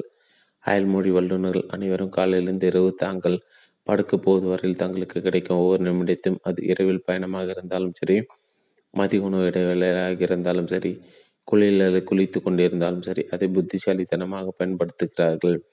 இப்படி சின்ன நேர துளிகளை கூட ஆக்கப்பூர்வமாக பயன்படுத்த பழகி கொண்டால் நீங்கள் ஒரு தேர்ந்த மொழி வல்லுநராக ஆகுவது வெகு சுலபம். நாம் எப்படிப்பட்ட உயர்ந்த பதவியில் இருந்தாலும் சரி, நாம் அனைவருக்குமே ஒரு நாள் என்பது நாம் தூங்கும் நேரத்தையும் சேர்த்து மொத்தம் 24 மணி நேரம்தான். இதில் மனிதருக்கு மனிதர் எல்லளவு கூட வித்தியாசம் இல்லை. எனவே உங்கள் கனவு இலக்கை அடைவது என்பது ஒரு நாளின் ஒவ்வொரு நிமிடத்தையும் எவ்வளவு தூரம் நீங்கள் திறமையாக பயன்படுத்துகிறீர்கள் என்பதை, உங்கள் முயற்சிகளில் நீங்கள் எந்த அளவுக்கு விடாப்பிடியுடன் இருக்கிறீர்கள் என்பதையும் பொறுத்தது. ஒரு நாளின் முழு நேரத்தையும் வேலை செய்வதற்கு பழகி கொண்டால் நீண்ட இடைவெளிகளை கண்டுபிடிப்பது வெகு சிரமம். ஒரு நாளில் ஒரு சில மணி நேர இடைவெளிகளை வெகு அபூர்வமாக அப்படி நம்மால் இனங்காண முடியும். எனவே வாழ்க்கையின் ஒவ்வொரு நேரத்துலையும் மதிப்பு மிக்கது என்பதை நினைவில் கொள்ளுங்கள். மூளைக்குள் வளர்ப்போம். ஆண் பெண் என்னும் இரு வேறு பண்புகளை ஒரே நேரத்தில் பல்வேறு செயல்களை செய்யும் திறமைகளை வளர்த்து கொள்வது வெகு முக்கியமானது. ஒரு விஷயத்தை செய்து முடிக்க ஒரே நேரத்தில் நாம் பல்வேறு விஷயங்களை செய்தாக வேண்டியிருக்கிறது. பொதுவாக ஆண்களின் மூளை இயற்கையாகவே ஆழமான நீண்ட கால செயல்பாடுகளுக்கு ஏற்ற விதத்தில் உள்ளது. உதாரணமாக உலக அதிசயங்கள் ஒன்றான எகிப்திய பிரமிடுகள் இப்படிப்பட்ட ஆண் பண்பின்மையால் தான் கட்டி முடிக்கப்பட்டன. ஒரு பிரமிடை கட்டி முடித்ததும் அவர்கள் மற்றொரு பிரமிடை கட்ட ஆரம்பித்து விடுகிறார்கள். புகழ்பெற்ற ஸ்பின்ஸ் சிலையை முழுமையாக உருவாக்கிறார்கள். பிற்பாடு மற்றொரு பிரம்மாண்ட பிரமிடை கட்டியிருக்கிறார்கள். ஒரு குறிப்பிட்ட செயலை நெருங்காலத்துக்கு செய்து கொண்டிருக்கும் தன்மையே மூளையின் ஆண் பண்பு. உயர்கல்வி கற்ற பெண்கள், அதிலும் குறிப்பாக ஆண்களுடன் தினந்தோறும் போட்டி போட்டு கொண்டிருக்கும் பெண்கள், தமது மொழியில் இந்த ஆண் பண்பை வெகு இயல்பாக வளர்த்து கொள்கிறார்கள். அதிநுட்பமான உயிர் பதவிகளை பெற ஒரு விஷயத்தை பற்றி நெடுநேரத்துக்கு சிந்திக்கும் திறனை வளர்த்து கொள்வது மிக அவசியம். உங்கள் வேலையில் ஆண் பண்பு ஒன்றை மட்டுமே செலுத்த பழகினால்தான் நீங்களும் மற்றவர்களுக்கு இணையானவர்களாக கருதப்படுவீர்கள். ஏனென்றால் ஆண் பண்பு கொண்ட வேலைத்திறனை வளர்த்து கொள்ளவே இங்கு பெரும்பாலானவர்கள் ஆசைப்படுகிறார்கள். ஆண் மூளைக்கு நேரெதிராக பெண் மூளை ஒரே நேரத்தில் பல வேலைகளை செய்கிறது. பிறக்கும்போது பெண்கள் இப்படிப்பட்ட பன்முக செயல்திறன் கொண்டவர்களாகத்தான் பிறக்கிறார்கள். குடும்பத்தை நிர்வகிப்பது, வாரிசுகளை வளர்ப்பது போன்றவை வரலாற்று காலத்திலிருந்து ஆண்களின் கடமையாகவே வரையறுக்கப்பட்டுள்ளன. அடுப்படியில் இரவு சமையல் மும்புறமாக நடந்து கொண்டிருக்கும் போது குழந்தைகள் அங்குமிக்கமாக ஓடிக்கொண்டிருப்பார்கள். கூச்சல், குழப்பம், அடிதடி, தண்டை என்று ஒரே கலபரம். ஆனால் பெண்கள் இதை வெகு சாமர்த்தியமாக சமாளித்துக் கொள்கிறார்கள். வெடிப்பான புலன்கள், தன்னை சுற்றி நிகழ்வுகளை குறித்த எச்சரிக்கை உணர்வு போன்றவை பெண்களின் அடிப்படை தேவை. இதன் மூலம் அவர்கள் ஒரே நேரத்தில் பலவிதமான செயல்களில் செய்ய முடிகிறது. அதனால் தான் பெரும்பாலான பெண்கள் மிக சிறந்த பன்முக செயல்பாட்டாளர்களாக விளங்குகிறார்கள். உயர்கல்வி கற்ற சில பெண்கள், அதிலும் குறிப்பாக அறிவியல் அல்லது கணிதம் பயின்ற பெண்களிடம் பெண் பண்பை விட ஆண் தன்மை முனைத்து நிற்கிறது. ஆனால் பிறக்கும் போது இந்த பன்முக செயல்திறனுடன் பிறக்கும் பெரும்பாலான பெண்கள் தங்கள் வாழ்நாள் முழுக்க அந்த திறனை தங்களுடன் சுமந்து செல்கிறார்கள். நமது அன்றாட வாழ்க்கை நடைமுறை சிக்கல்களை இந்த பன்முக செயல்பாட்டை வளர்த்து கொள்வது அத்தனை சிரமமான ஒரு விஷயம் இல்லை. ஆனால் நீங்கள் பணிபுரியும் இடத்தில் இந்த பன்முக செயல்பாட்டை வளர்ப்பது தான் மிகவும் சவாலான விஷயம். நீங்கள் ஒரு வளமான எதிர்காலத்தை கட்டமைக்க விரும்பும் ஒரு இளைஞனாக இருக்கும் பட்சத்தில் உங்கள் சுய செயல்திறனுடன் மூளையின் இந்த ஆண் மற்றும் பெண் பண்புகளை வளர்த்து கொள்வது மிக முக்கியமானது. பன்முக செயல்பாட்டில் உங்கள் பார்வைப்பதிட்டும் பல முனைகளிலும் ஆண் பெண் என்னும் இந்த இரண்டு பண்புகளை எப்படி கையாள்வது என்பது மிகவும் முக்கியமானது. ஒரு நேரத்தில் ஒரு வேலையை வெற்றிகரமாக முடிக்கும் திறன் பெற்ற ஆண் பண்பும் மூளைக்கு தேவை. அதே நேரத்தில் தலை முழுவதும் கண்களை கொண்ட தும்பியை போல் ஒரே நேரத்தில் பல்வேறு விஷயங்கள் பரந்த கோணத்தில் பார்க்கும் பெண் பண்பு மூளைக்கு தேவை. உங்களால் தலை முழுவதும் பல கண்கள் இருப்பதாக பாவித்து கொண்டு உங்களை சுற்றி நிகழும் நிகழ்வுகளின் அனைத்து அம்சங்களையும் கூர்ந்து கவனியுங்கள். ஒரே நேரத்தில் பல வகையான செயல்களை செய்யுங்கள். இதை செயல்படுத்த உங்கள் அனைத்து பணிகளையும் ஒரே நேரத்தில் ஒரே வேகத்தை செய்ய தொடங்குங்கள். இல்லை என்றால் அவற்றை பல்வேறு கட்டங்களாகவோ அல்லது பல்வேறு வேகத்திலோ செய்வதாகவும் திட்டமிடலாம்.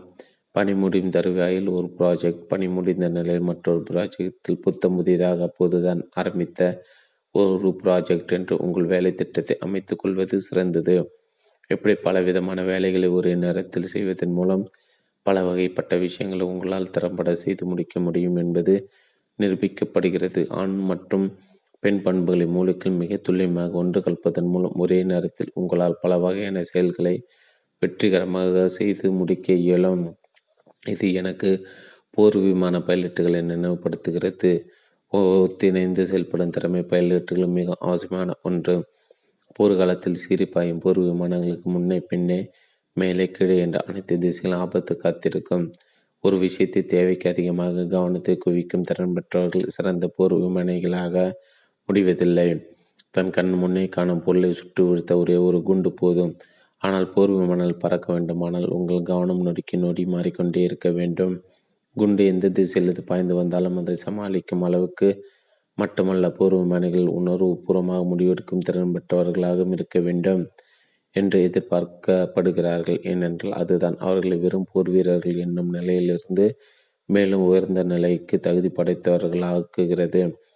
மெட்ரோ நகரங்களில் ஒரே இடத்தில் ரயில் பாதைகளும் அணுகு சாலைகளும் பல அடுக்குகளாய் குறுக்கும் நடுக்கமாக அங்கும் இங்குமாக பாய்ந்து கொண்டிருப்பதை நீங்கள் பார்த்திருப்பீர்கள். அதுபோல பன்முகமாக பணியாற்றும் திறன் மற்றும் திசைவான அணுகுமுறையே ஆகியவற்றில் உங்கள் முழு திறனையும் நீங்கள் வெளிப்படுத்தும் போது நீங்கள் செய்யும் எந்த செயலும் வெற்றியாகவே முடியும். பன்முக செயல்பாடு திறம் சிரமம் தந்தால் விரைந்து முடிவெடுக்க பழகுங்கள். பல வேலைகளை ஒரே நேரத்தில் செய்யும் பன்முக செயல்பாடு உங்களுக்கு சிரமமாக இருந்தால் ஒரே நேரத்தில் ஒரே ஒரு விஷயத்தில் மட்டுமே உங்கள் கவனத்தை செலுத்துங்கள். அதை முடித்த பிறகே அடுத்த விஷயத்துக்கு செல்லுங்கள். இதன் மூலம் உங்களாலும் பல்வேறு வேலைகளை தொடர்ச்சியாக செய்து முடிக்க இயலும். இதை நீங்கள் மற்றொரு வழியாகவும் சாதிக்கலாம். விரைவாக முடிவெடுத்தல், உடனடி செயல்பாடு, வேகமாக வேலையை முடித்தல், இவைதான் அந்த மாற்று வழி. நான் என்ன சொல்ல வருகிறேன் என்றால், இன்றைய வேலையை ஒருபோதும் மறுநாளைக்கு ஒத்தி போடாதீர்கள். இன்றைய வேலை இன்றே செய்து முடித்துவிட்டால் நாளை மற்றொரு வேலை செய்ய உங்களுக்கு நேர பற்றாக்குறையே இருக்காது. இது இப்படியே தொடர்ந்தால் பல வேலைகளை ஒரே நேரத்தில் செய்யும் பன்முக செயல்பாடு தரும் பலனை இதுவே உங்களுக்கு தந்துவிடும். சுருக்கமாக சொன்னால், விஷயங்களை ஒருபோதும் ஒத்தி போட வேண்டாம். என்னை எடுத்துக்கொள்ளுங்கள். என்னுடைய பணிகளை நான் ஒருபோதும் ஒத்தி போடுவதில்லை. முடிவுகளை உடனுக்குடன் எடுத்து விடுவதோடு நான் செய்து முடித்தாக வேண்டிய அனைத்து விஷயங்களும் வெகு விரைவாக செய்து முடிப்பதில் நான் அதீத கவனம் செலுத்துவேன். இதனால் என்னுடைய மேஜை எப்போதும் பளிச்சென்று சுத்தமாக காட்சியளிக்கும்.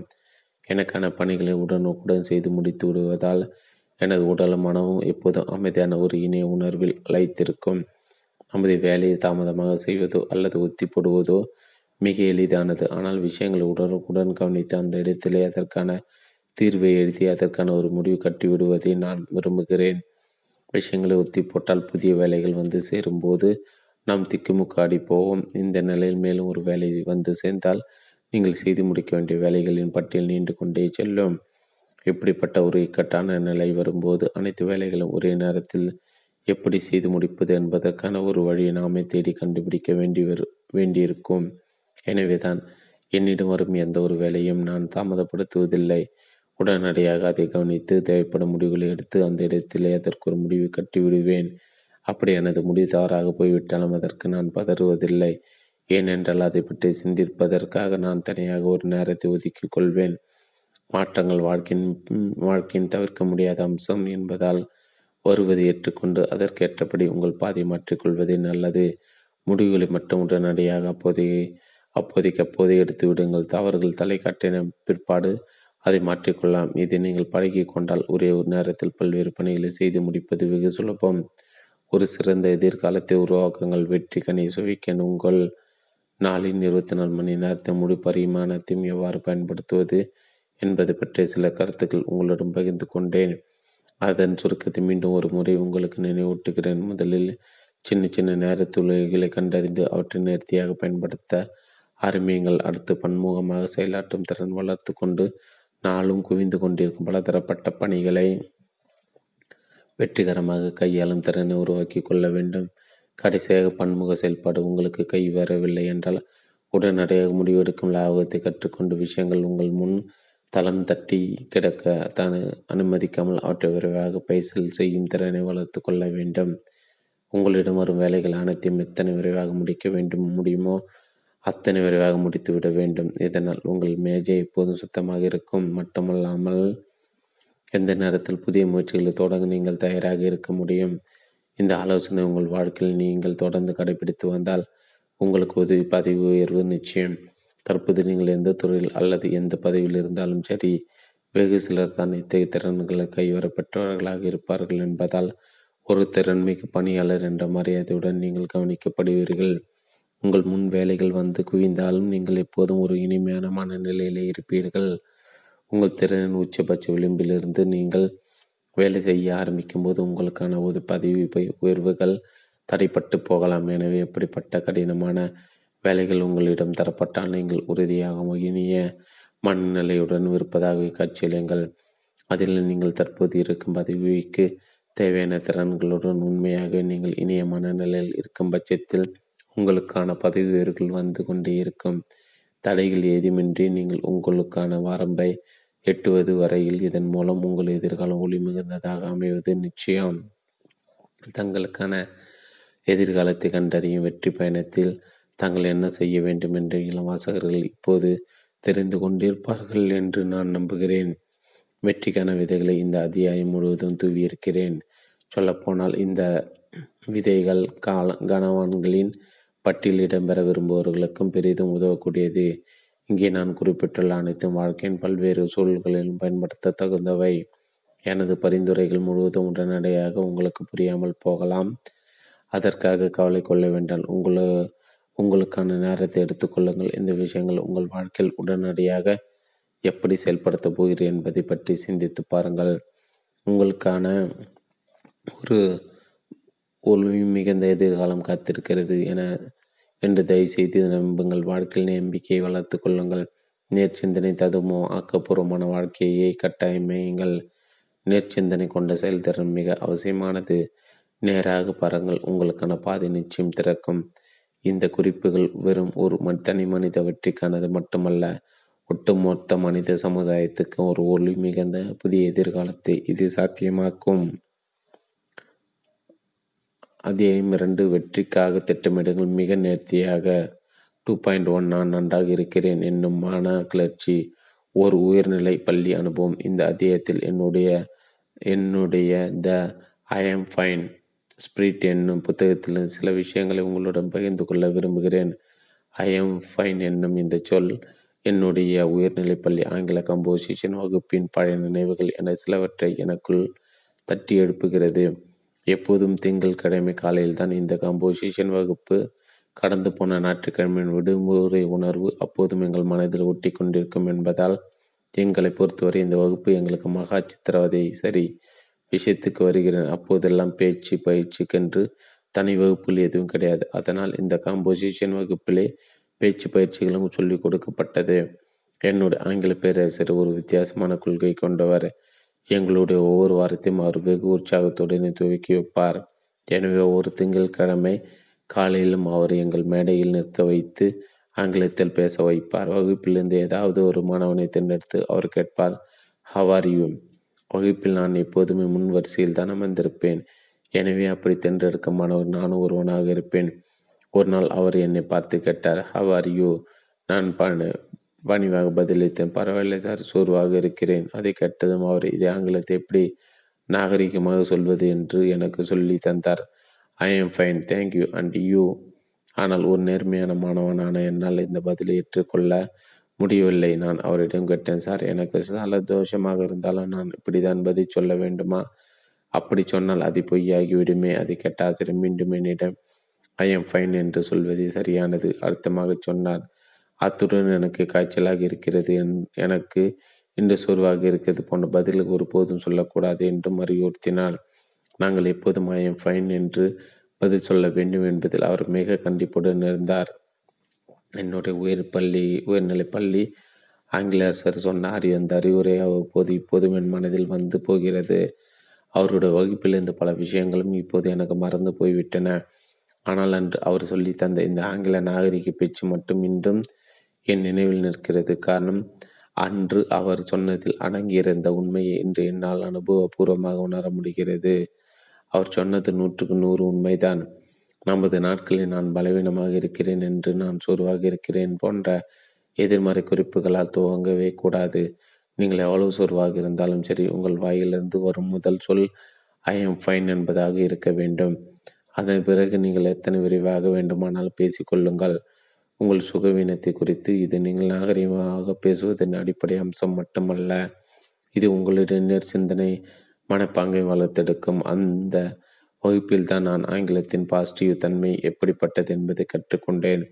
ஒரு ஜப்பானிய பிரதமரின் எதிர்பாராத ஜென் புதிர், அமெரிக்க முன்னாள் அதிபர் பில் கிளின்டன் ஜப்பானுக்கு வந்தபோது நடைபெற்றதாக கூறப்படும் ஒரு சுவையான சம்பவம் இது. விமான நிலையத்தில் அதிபர் கிளின்டனை வரவேற்ற ஜப்பானி பிரதர் அவருடன் ஹவ் ஆர் யூ என்று கேட்பதற்கு பதிலாக ஹவ் ஆர் யூ என்று வாய் தவறி கேட்டுவிட்ட ஹவ் ஆர் யூ என்று கேட்டிருந்தால் பில் கிளின்டன் நிச்சயமாக ஐ ஆம் ஃபைன் என்றோ அல்லது அதற்கென வேறு ஏதாவது பதிலை தான் சொல்லியிருப்பார்.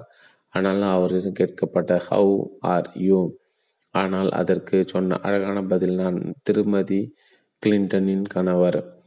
இந்த சம்பவம் வெறும் ஒரு வதந்தியாக கூட இருக்கலாம். அந்த சந்திப்பின் போது வெகு சிலர் அங்கிருந்ததால் உண்மை அங்கு என்ன நடந்தது என்பதை பற்றி நமக்கு உறுதியாக எதுவும் தெரியாது. ஆனால் அதே பிரதமர் ஒருமுறை ஐடி என்னும் சுருக்க குறியீட்டை வாசிக்கும் போது அது அது என்னும் பெயருடையதாக தவறாக படித்துவிட்டார். எங்கள் ஜப்பானியர்கள் how are you, how are you, how do you do போன்ற வாக்கியங்களை புரிந்து கொள்வது மகா சிரமம். அன்றாட வாழ்வில் இந்த வாக்கியங்களை பயன்படுத்தும் போது அந்த சொற்களில் பலவும் எங்கள் குரல் வலைக்குள் சிக்கி சிதிலமாகிவிடும். எங்கள் முன்னாள் பிரதமரின் மீது மேலும் புழுதி வாரி துற்ற நான் முயற்சிக்கவில்லை. ஜென் புதிர் கதிர்களைப் போல் அவரது கேள்விகளும் ஆழமான புதிர்கள் புதைந்திருக்கலாம். அப்படிப்பட்ட ஒரு கேள்வியை எதிர்கொள்பவர்கள் எவருமே நிச்சயமாக ஒரு கணம் பேசற்று தான் போவார்கள். அதற்கு என்ன பதில் சொல்வது என்று திகைத்து போவார்கள். என்னிடம் யாராவது வந்து ஹவ் ஆர் யூ என்று கேட்டால் அதற்கு நான் பதில் சொல்வது என்று நான் திகைத்து தான் போவேன். நான் கான்டென்டர் என்று சொல்வதா அல்லது வேறு ஏதாவது சொல்வதா? பில் கிளின்டனுக்கும் ஜப்பானிய பிரதமருக்கும் இடையிலான இந்த உரையாடலில் இருந்து நமது பேச்சில் வாழ்த்துக்கள் எத்தனை முக்கியத்துவம் பெற்றவை என்பதை தெரிந்து கொள்கிறோம். நாம் யார் என்பதை நமது நடத்தையை முடிவு செய்கிறது. நாம் என்ன பேசுகிறோம் என்பதை பற்றி நாம் மிகுந்த எச்சரிக்கையாக இருக்க வேண்டும். ஏனென்றால் சொற்களை வாழ்க்கை பற்றி நமது கோணத்தை உருவாக்குகிறது. இந்த புத்தகத்தின் பல்வேறு பகுதிகளிலும் என்னுடைய பேச்சுகள் பலவற்றிலும் இதை நான் பலமாக வலியுறுத்தி வருகிறேன். ஆனால் கூட இவை போதும் என்று எனக்கு தோன்றவில்லை.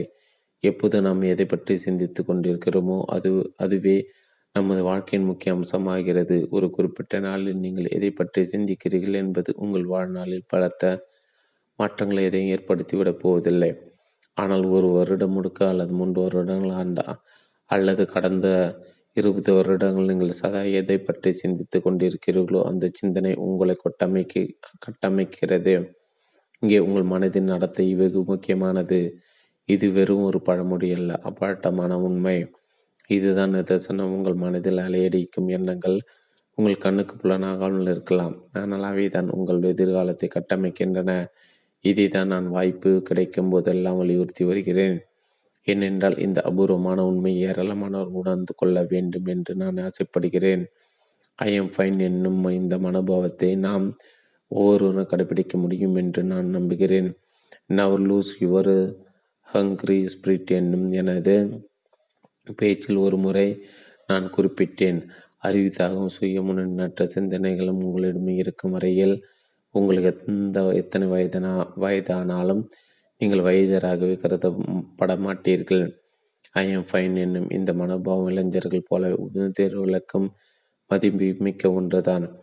நோய்வாய்ப்பட்டு படுக்கையில் இருக்கும்போதே, வயதுக்கு பிரச்சனைகள் அவதிப்படும் போது ஒரு சின்ன சிறப்பும் சிரிப்படும் ஐ எம் ஃபைன் என்று சொல்லும் வலிமை உங்களிடம் இருக்குமானால் அதுவே நீங்கள் ஒரு அதமுள்ள வாழ்க்கையை வாழ்ந்து கொண்டிருக்கிறீர்கள் என்பதற்கான அத்தாட்சி மட்டுமல்ல, அது உங்களை சுற்றியுள்ளவர்கள் நீங்கள் செலுத்தும் அன்பின் வெளிப்பாடும் கூட. எனவே இன்றிலிருந்து ஒரு எதிர்மறை எண்ணம் உங்கள் உதட்டில் உதிர்ந்து வருவதாக தோன்றும் அக்கணமே மனதில் நேர்ச்சிந்தனை உருவாக்கி கொண்டு நான் மிக மிக உற்சாகமாக இருக்கிறேன் என்று உரத்த சொல்ல பழக்கங்கள் பார்க்க ரியோகாவின் the laws of courage Tokyo ஐஆர்ஹெச்சி press 2009 இந்த சொற்பொழிவு டோக்கியோ ஜோஷி ஹாலில் ஹாம்பி சயின்ஸ் வளாகத்தில் 2007 அக்டோபர் 6ஆம் தேதி நடைபெற்றது. நேர்த்தியாக ஆங்கில பேசும் மக்களின் முன்னால் சரியான ஆங்கில பயிற்சி இல்லாத ஒருவர் பேசுவது சுத்த பைத்தியகாரத்தனம் என்று தான் பலருக்கு தோன்றும். கேள்வி பதில் நிகழ்வில் தாய்மொழி பேசுபவர்கள் மட்டுமல்லாமல் அயல்நாட்டில் 10-20 வருடங்களுக்கு மேல் வாழ்ந்து வரும் ஜப்பானியர்களும் கூட நியூயார்க் ஆங்கிலத்தில் சரளமாக பேசுவதை கண்டேன். தாய்மொழி பேசுபவர்களைப் போலவே பேசும் அவர்கள் என்னை விட பல மடங்கு திறமைசாலிகள். ஆனால் எனது மொழி திறமை எப்படி இருந்தாலும் சொற்பொழிவுகளே என்னுடைய முக்கிய வேலை. அதுதான் என்னுடைய வாழ்க்கை தொழில். ப்ரொஃபஷனல்கள் தமது கடமையிலிருந்து விலகிச் செல்லக்கூடாது. ஒரு பணி உங்களிடம் ஒப்படைக்கப்பட்டு விட்டால் அதன் பிறகு சாக்குப்போக்குகள் இல்லை, பின்னோக்கி பயணம் இல்லை. வெறும் 3 நாள் ஆங்கில பயிற்சிக்கு நேரம் இருந்த போதிலும் எனது ஹவாய் சொற்பொழிவு எப்படியோ சமாளித்து விட்டேன். என்னுடைய முந்தைய வேலையில் ஆங்கிலத்தில் பயன்படுத்தி 20 ஆண்டுகள் மேல் ஆகிவிட்டன. எனவே நாளொன்றுக்கு 10 மணி நேரம் வீதம் 3 நாட்களும் ஆங்கிலத்தை தவிர வேறு எதை பற்றியுமே நான் சிந்திக்கவில்லை. அதன் பின் நேரடியாக நான் ஹவாய் சொற்பொழிவுக்கு தான் சென்றேன்.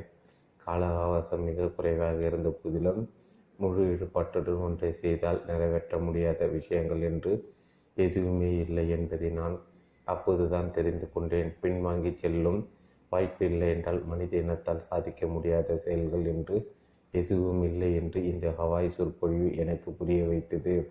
எனது முதல் முயற்சியிலே என்னால் ஆங்கிலத்தில் சொற்பொழிவுகள் ஆற்ற முடியும் என்பதை தெரிந்து கொண்டேன்.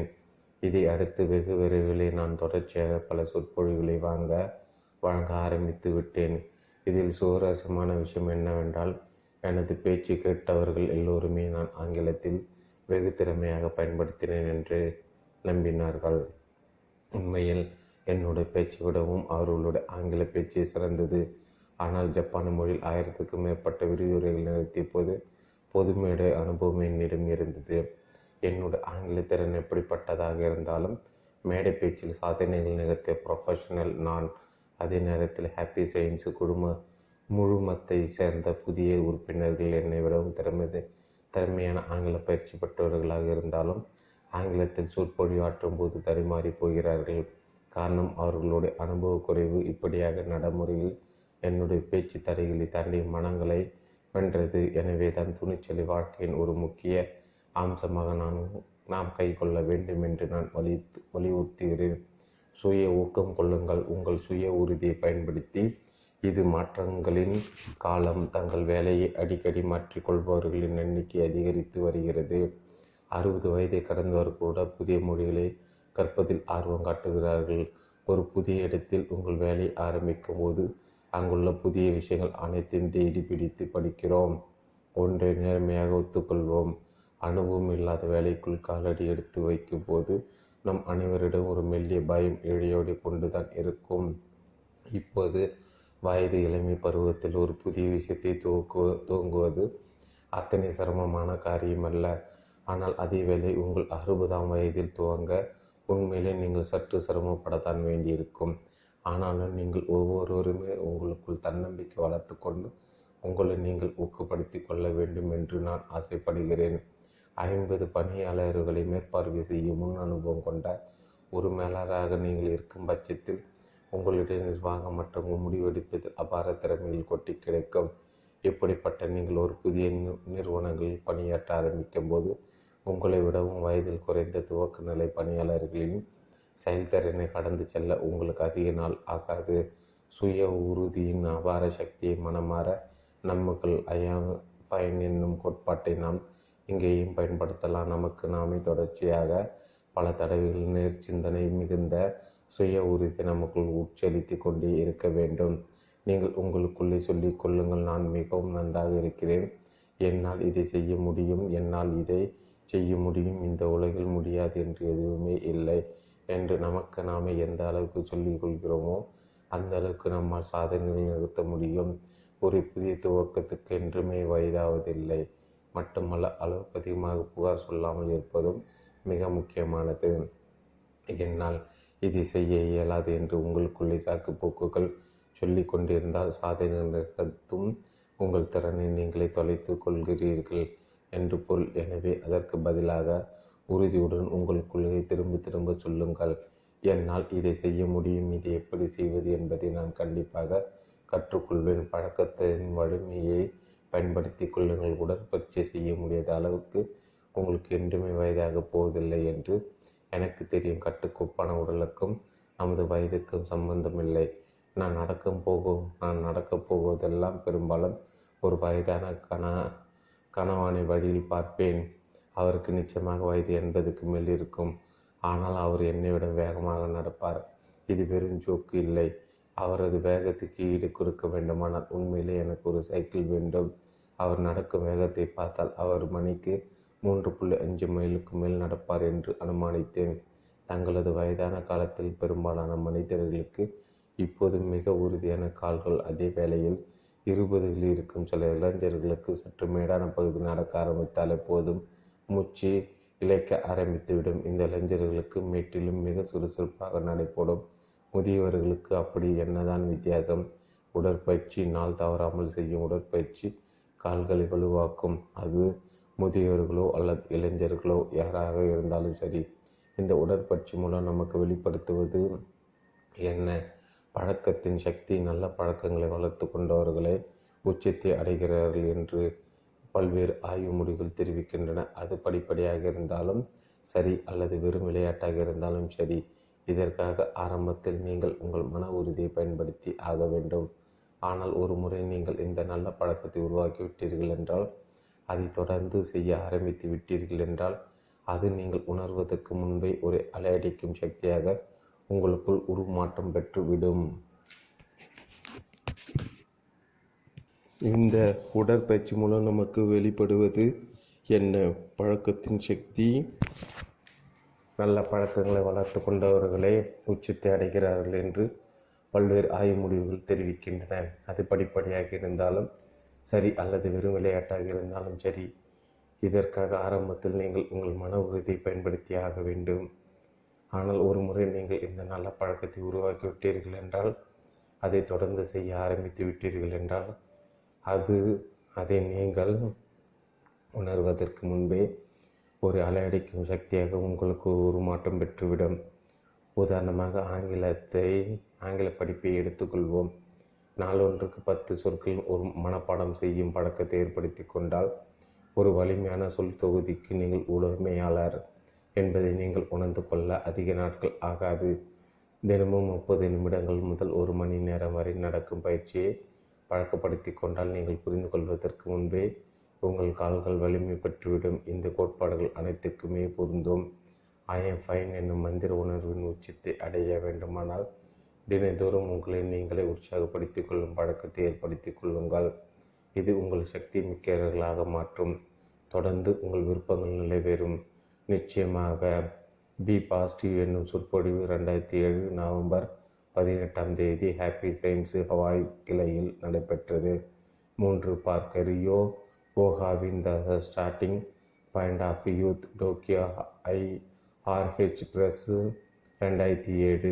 44 முதல் சொற்பொழிவு never lose your hungry spirit 2002 பிப்ரவரி கணக்குப்படி.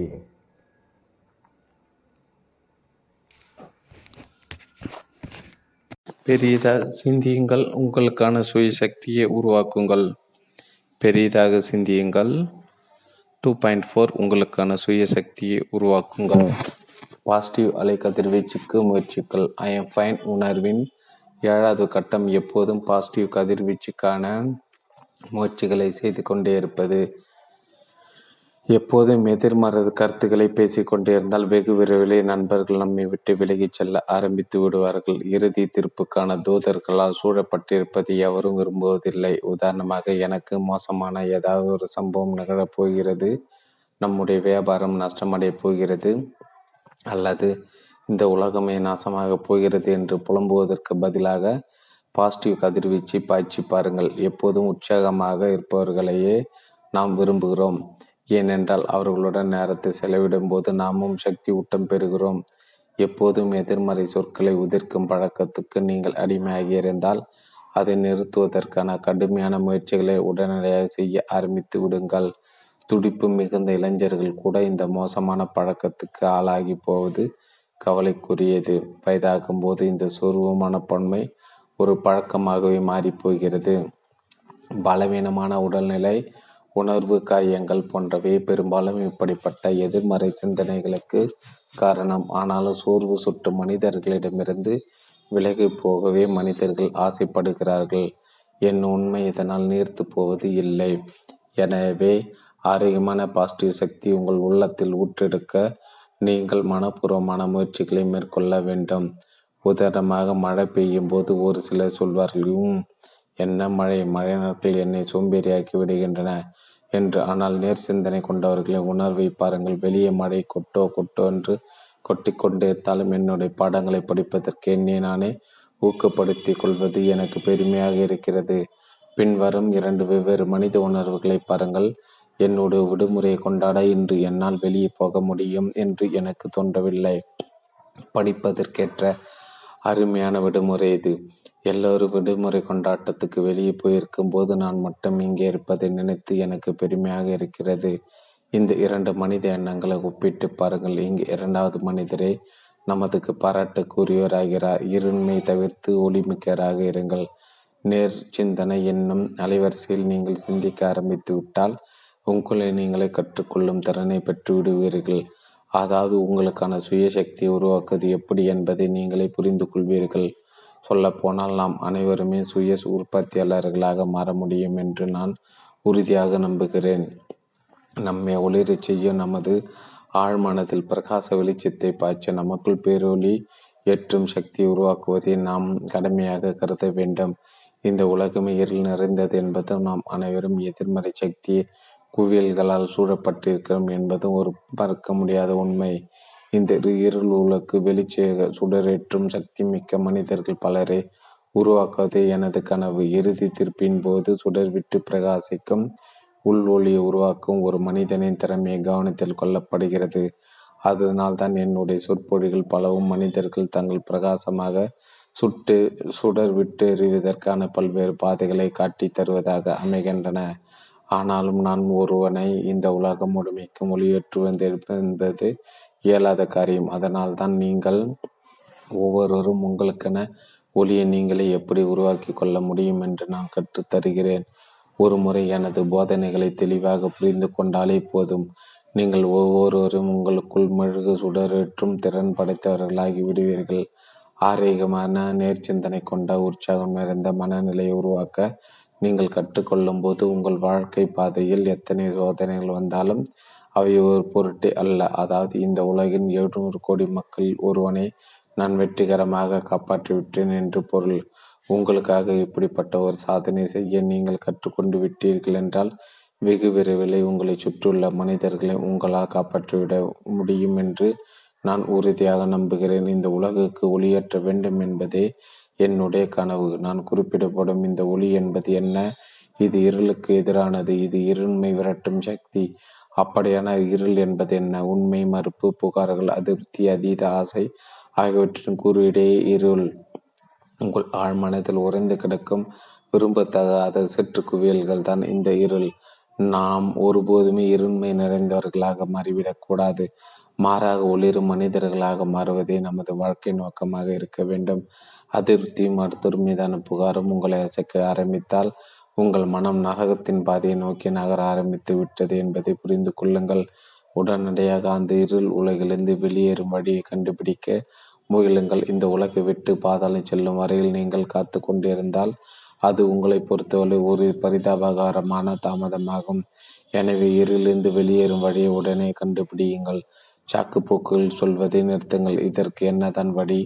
உங்களுக்கு நான் வழிகாட்டுகிறேன். ஆனால் அதற்கு முன்பாக நீங்கள் ஒரு சரியான மனநிலையை உருவாக்கி கொள்ள வேண்டும். இதற்கு முதலில் உங்கள் மனத்தில் நல்ல விதைகளை தூவ வேண்டும். தொடர்ந்து சிந்தனை மற்றும் உறுதியான மனநிலை என்னும் இரண்டு சதா உங்கள் மனதில் நிலை நிற்பதை உறுதி செய்ய வேண்டும். இறுதியாக மிக சரியாக செயல்படுதல். புகார் சொல்ல நேரம் கிடைக்கும் போதெல்லாம் உங்களுக்குள்ளே சொல்லிக் கொள்ளுங்கள், இந்த நேரத்தை நான் ஏன் எனது வளர்ச்சிக்காக, பாசிட்டிவ் சிந்தனைக்காக, துணிச்சல் நிறைந்த செயல்பாட்டுக்காக பயன்படுத்தி கொள்ளக்கூடாதென்று. நம்மால் ஒன்றை ஏன் செய்ய இயலவில்லை என்பதற்கான சாக்குப்போக்குகளை தவிர்ப்பது அதி முக்கியமானது என்று கருதுகிறேன். அதற்கு பதிலாக அடிமேல் அடி வைத்து நாம் முன்னேறி செல்வதற்கான பாதைகளை கண்டுபிடிக்கலாம். ஒன்றை முயற்சிப்பதற்கு முன்பாகவே அதற்கான சாக்குப்போக்குகளை கண்டுபிடிப்பது நாம் அதிபுத்திசாலிகளாக மாறி வருகிறோம் என்பதுதான் அறிகுறி. பலரும் வயதாகும் போதுதான் இப்படி செய்ய தொடங்குவார்கள். ஆனால் புத்திசாலிகளோ இதற்கு பெயர் போனவர்கள். எனவே இனிமேல் நீங்கள் அடிக்கடி சாக்குகள் சொல்வதாக உங்களுக்கு தோன்றினால் ஒரு கணம் சற்றே தாமதியுங்கள். உங்கள் முடிவை நிறுத்தி வையுங்கள். அந்த நேரத்தை ஆக்கப்பூர்வமாக முன்னேறி செல்லும் பாதைகளை கண்டுபிடிப்பதாக செலவிடுங்கள். ஒரு வேலை ஏன் செய்ய முடியாது என்பதற்கான காரணங்களை உங்கள் மேலதிகாரியிடம் சொல்வதால் ஒரு பயனும் இல்லை. அதற்கு பதிலாக ஒன்றை மேம்படுத்துவதற்கான வழிகளை கண்டறிந்து சொல்வது சிரமத்தில் இருக்கும் உங்கள் நிறுவனத்தை காப்பாற்ற உதவக்கூடும். நெருக்கடியான நேரங்கள் பாசிட்டிவாக செயல்படும் மனிதர்களை நிறுவனங்கள் தேடுகின்றன. ஏனென்றால் அப்படிப்பட்ட மனிதர்களை மதிப்பு மிகுந்தவர்கள். பொதுவாக வயது ஏற ஏற நாம் சோர்வடைந்து போகிறோம். வயதான நிலையிலும் நீங்கள் துடிப்பு மிக்கவர்களாக இருக்கும் பட்சத்தில் உங்கள் வேலையை மாற்றிக்கொள்ள நீங்கள் தயங்கவே வேண்டாம். ஆனால் உங்கள் திறமையை வழியை தொடங்கும் போது வேலையை மாற்றுவது என்பது அபாயமானது. நம்மில் பலர் பின்வரும் சாக்குப்போக்கில் பலவற்றை நாளும் சொல்லி வருகிறோம். நம்முடைய சமூக அமைப்பின் குறைபாடு தான் வயதானவர்களை வேலை செய்ய விடாமல் தடுக்கிறது. நம்மில் பலரும் நலிந்த கூலி பட்டாளத்தின் ஒரு அம்சங்கள் தான். இந்த உலகமே கஷ்டங்களால் கட்டமைக்கப்பட்டது. இது அரசாங்கத்தின் தவறு. இந்த உலகத்திடம் ஏதோ பிரச்சனை இருக்கிறது. ஆனால் இங்கே உண்மை என்னவென்றால் நம்மை நமது மனோபாவத்தை மாற்றிக்கொள்ள வேண்டும் என்பதுதான். எனவே உங்கள் மனோபாவத்தை, பழக்கங்களை, நீங்கள் பேசும் பேச்சு, உங்கள் சிந்தனை போக்கை மாற்ற ஆரம்பியுங்கள். முணுமுணுப்பாரர்களால் காதல் கனியாது. முணுப்புணுப்பாரர்களுக்கு காதல் கைகூடி வராது. இது ஒவ்வொரு ஜப்பானிய பழமொழி. தற்கால இளைஞர்களுக்கு இதை புரிந்து கொள்வது சிரமமாக இருக்கலாம். முணுமுணுப்பாளர்கள் என்றால் யார்? தமது தவறுகளை மிகப்படுத்தி சொல்பவர்கள், தம்மை சுற்றி இருப்பவர்களை தான் ஒரு உதவாக்கரை என்று ஒப்பாரி வைப்பவர்கள். இந்த குணத்தால் அவர்களின் காதலை அவர்களை ஒதுக்கி தள்ளிவிடும். எப்போதும் தங்கள் விதியை முணுமுணுத்து கொண்டிருப்பவர்கள் காதல் விஷயத்தில் துரதிருஷ்டசாலிகள். சொன்னால் நம்ப மாட்டார்கள். இப்படிப்பட்ட துரதிருஷ்டசாலிகள் எண்ணிக்கை மிக அதிகம். தாங்கள் காயப்பட்டு விடக்கூடாது என்பதற்காகவே அவர்கள் இவ்வாறு நடந்து கொள்கிறார்கள். இது உடற்பயிற்சி கூட தரையில் தரைவெறுப்பு விரிப்பதை போன்றது. தவறு விழுந்தாலும் கூட சுயநலமின்றி தப்பித்து விடலாம். இவர்கள் பிறரால் ஒதுக்கப்படுவதிலிருந்து தங்களை காப்பாற்றி கொள்ளவே முயல்கிறார்கள். அவர்களின் காதல் மறுக்கப்படும் போது அவர்களின் பதில் ஒன்றுதான், எனக்கு முன்பே தெரியும், இப்படிதான் ஆகும் என்று. நல்ல வேலை, இதற்காக என் மனதை நான் திடப்படுத்தி வைத்திருந்தேன். இத்தகைய மனநிலை கொண்டவர்களுக்கு காதல் விஷயத்தில் அப்படி ஒன்றும் அதிர்ஷ்டம் இருக்காது.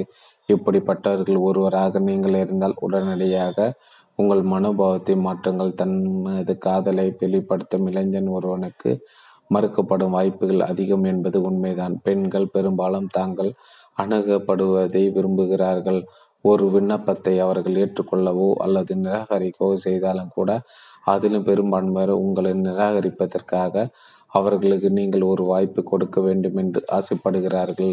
சில பெண்கள் உங்கள் காதலை மறுத்தாலும் பெரும்பாலானோர் தாங்கள் அணுகப்பட வேண்டும் என்று உண்மையிலே எதிர்பார்க்கிறார்கள். துரதிர்ஷ்டவசமாக ஒரு குறிப்பிட்ட ஆணை மீது ஈர்ப்பு கொள்ளும் பெண்கள் பலரும் ஒரு கட்டத்தில் நிராசை அடைகிறார்கள். ஏனென்றால் முயற்சி செய்வதற்கு முன்பே அவன் தன் முயற்சியை கைவிட்டு விடுகிறான். அவனை ஒரு முறையாது அல்லது அவனுடைய அன்பை தாங்கள் ஏற்றுக்கொள்வது வரையிலும் அவனை நிராகரிப்பதற்காக அவன் தங்களுக்கு ஒரு வாய்ப்பு வழங்கியிருக்க வேண்டும் என்று அவர்கள் எதிர்பார்க்கிறார்கள்.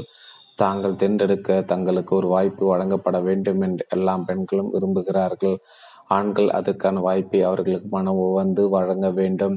ஒரு பெண்ணை இந்த கோணத்தில் நீங்கள் அணுகினால் நீங்கள் நிராகரிக்கப்படுவது அத்தனை ஒன்றும் மோசமான விஷயம் இல்லை என்பதை நீங்கள் புரிந்து கொள்வீர்கள்.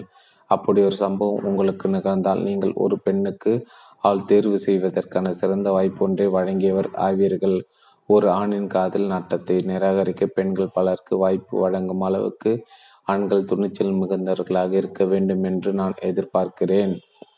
தொடர்ச்சியான சுய பரிசோதனையின்றி எதுவுமே முழுமை நிறைவடையாது. நம்மில் நாமே தொடர்ந்து மீள் பரிசோதனை செய்து கொள்ளாவிட்டால் எதுவுமே நம்மால் முழுமையாக நிறைவேற்ற முடியாது. நமது வேலை சூழலுக்கு இது மிகவும் பொருந்தும். அலுவலகங்கள் நமது இளமை காலத்தில் நமது மேலதிகாரியிடம் நாம் எத்தனையோ ஆலோசனைகளை சமர்ப்பித்திருப்போம். ஆனால் அதில் ஒன்று கூட ஏற்றுக்கொள்ளப்படுவதில்லை. ஆனாலும் மனம் சூழ்ந்து விடாமல் உங்கள் ஆலோசனைகளை தொடர்ந்து வழங்கி கொண்டிருந்தால் உங்கள் விடாமுயற்சி நிச்சயமாக ஒரு நாள் உங்கள் நிறுவனத்தை உங்கள் பக்கமாக திருப்பி பார்க்க வைக்கும். பெரும்பாலான மேலதிகாரிகள் எடுத்த உடனே உங்கள் ஆலோசனைகளை, அது எத்தனை சிறந்ததாக இருந்தாலும் சரி, நிராகரிப்பதிலே குறியாக இருப்பார்கள். அவர்கள் உங்களிடம் இப்படியெல்லாம் சொல்லக்கூடும், நீ இங்கே வந்து இன்னும் ஒருவரோடு கூட முடியவில்லை, அது அல்லது நீ வேலைக்கு சேர்ந்து வெறும் 3 வருடங்கள் தான் ஆகின்றன, அல்லது உனது தகுதிக்கு மேல் நீ செயல்படுவதாக உனக்கு தோன்றவில்லையா? அவர் இப்படி சொல்வதற்கு காரணம் உங்களுடைய இந்த பிஞ்சிலை படுத்த குணத்தை அவர் புரிந்து கொண்டிருக்கலாம், அல்லது உங்களுடைய ஆலோசனைகளை ஏற்றுக்கொள்வது உங்களுடைய சக பணியாளர்கள் மத்தியில் பொறாமை தூண்டிவிடலாம் என்று அவர் கவலைப்பட்டிருக்கலாம். எனவே இறுகிய முகத்துடன் உங்கள் மேலதிகாரி உங்கள் கருத்துக்களுக்கு மறுப்பு சொன்னாலும் அதை ஒரு பொருட்டாக எடுத்துக்கொள்ளாதீர்கள். உங்கள் முயற்சியை கைவிட்டு விடாதீர்கள். அதற்கு பதிலாக மேலும் அதிக உறுதியுடன் உங்கள் முயற்சியை தொடருங்கள். நீங்கள் ஒரு விடா கொண்டானாக இருக்கும் பட்சத்தில் உங்கள் மேலதிகாரியை ஒரு கட்டத்தில் உங்கள் ஆலோசனை ஏற்றுக்கொள்ளக்கூடும். மட்டுமல்லாமல் மற்றவர்களுக்கு அதை பற்றி குறை கூறும் வாய்ப்பு ஏற்படாது. எனவே உங்கள் கருத்துக்கள் நிராகரிக்கப்படும் போதெல்லாம் இதை நினைவில் கொள்ளுங்கள். ஒரு புதிய பணியாளரின் கருத்துக்கள் உடனடியாக ஏற்றுக்கொள்ளப்பட்டால் அது சக பணியாளருக்கு மத்தியில் பொறாமை உருவாக்குவதோடு அந்த குறிப்பிட்ட பணியாளருக்கு மூத்த பணியாளர்கள் சிக்கலும் ஏற்படக்கூடும். இன்று வெற்றி மிக்க எதிர்காலத்தை உருவாக்கும் திறன் பெற்றவர்களாக நீங்கள் இருக்கும் பட்சத்தில் உங்களுக்கும் இது நிகழ வாய்ப்பு இருக்கிறது. உங்கள் மேல் அதிகாரி வேண்டுமென்றே கூட இப்படி சொல்லலாம். இது ஒரு சொத்தையான ஆலோசனை அல்லது இது ஒரு கல்லூரி மாணவன் பக்குவமில்லாத கருத்து போல் இருக்கிறது. நீ இன்னமும் உலகில் அறிவு பெறவில்லை. உங்கள் உலக போற்றுவதற்கும் உங்கள் மேல் அதிகாரி இது போன்ற பல பரிசோதனை உங்களிடம் நிகழ்த்தலாம். திட்டத்தை நிறைவேற்றும் பொறுப்பில் இருக்கும் உயர் அதிகாரிகள் பலரும் சில நேரங்களில் தமக்கு அடுத்த நிலைய பணியாளர்கள் புது புது ஆலோசனைகளுடன் மீண்டும் மீண்டும் தனது அரை கதவை தட்ட வேண்டும் என்று எதிர்பார்க்கிறார்கள். இப்படிப்பட்ட உறுதியான முதுகெலும்பு கொண்ட பணியாளர்களை அவர்கள் பெரிதும் விரும்புகின்றார்கள். ஒரு பெண்ணிடம் தன் காதல் விருப்பத்தை தெரிவிக்கும் மனித முயற்சி கோட்பாடுகளை நாம் இங்கேயும் பயன்படுத்தி கொள்ளலாம். உங்கள் ஆலோசனைகள் சிந்தனை சிறந்தவை என்று நீங்கள் நினைக்கும் பட்சத்தில் அவற்றை மீண்டும் மீண்டும் எடுத்து செல்ல தயங்க வேண்டாம். மாறாக நீங்கள் சாக்குப்போக்கு சொல்பவராகவும் உங்கள் பிரச்சனைகளிலிருந்து விலகி ஓடுபவராக இருந்தால் தயவு செய்து உங்கள் வாழ்க்கையை பாசிட்டிவ் அம்சம் நிறைந்த அர்த்தமுள்ள வாழ்க்கையாக மாற்றுவதற்கான முயற்சியை தொடங்குங்கள். உடனடியாக செய்யுங்கள். தொடர்ச்சியாக இதன் மூலம் உங்களால் மிக லாபகமாக வெற்றி கோட்டை அடையலாம் என்று நான் உறுதியாக நம்புகிறேன்.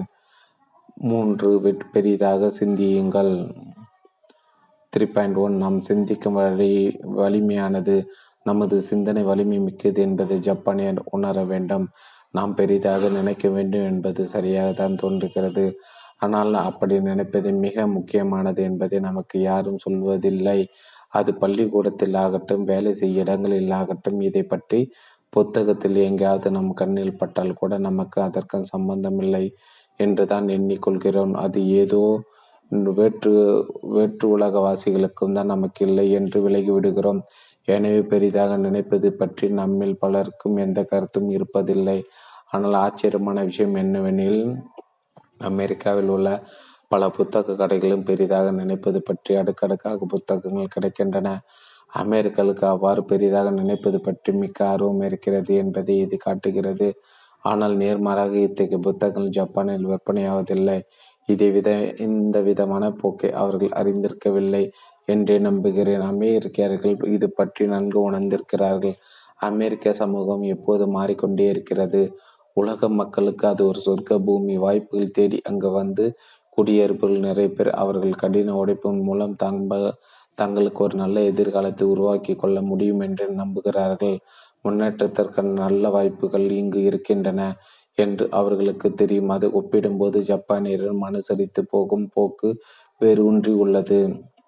அதிலிருந்து யாரும் மாறி நிற்க முடியாது. அப்படிப்பட்டவர் தட்டி நிமித்தப்படுவார்கள், சம மட்டமாக்கப்படுவார்கள். இந்த சமமாக்கும் பயிர் சக்தி நாணி வெறியது என்று நினைத்து பார்த்திருக்கிறேன். வெறுமென்றும் இல்லை, பொறாமைதான் காரணம். நமக்கு முன்னால் ஒருவன் சென்று விட்டான் என்று அறியும்போது நமக்கு ஏற்படும் உணர்ச்சி பொறாமைதான். நாம் மற்றவர்களிட முன்னே செல்லும் போது நமக்கும் ஒருவித பயம் ஏற்படுகிறது. மற்றவர்கள் நம்மை பார்த்து பொறாமைப்படுவார்களே என்று. எனவே நாம் நம் தலையை முடிந்தவரை தொங்க போட்டு கொள்ளலாம். இந்த நவீன யுகத்தில் நாம் மற்றவர்களிடமிருந்து விலகி இருப்பது பல இடர்களை தவிர்க்கும் என்ற எண்ணம் ஜப்பானியர்களிடம் வேரூன்றி உள்ளது. உலக அளவில் பொருளாதாரத்தில் ஏற்பட்ட வீழ்ச்சியே இதற்கு காரணம் என்று தோன்றுகிறது. வெற்றியடைந்த மக்கள் கீழே தள்ளுவது இந்த பொறாமைதான். ஆனால் நம் மனப்போக்கு நம் வாழ்க்கையை எவ்வளவோ மாற்றிவிடுகிறது. நம் மனப்போக்கு எவ்வளவு வலிமையானது என்பது நிறைய பேருக்கு தெரிவதில்லை. நேர்ச்சிந்தனை தத்துவத்தின் மூலம் நான் பெரிதாக நினைக்க தொடங்கினேன்.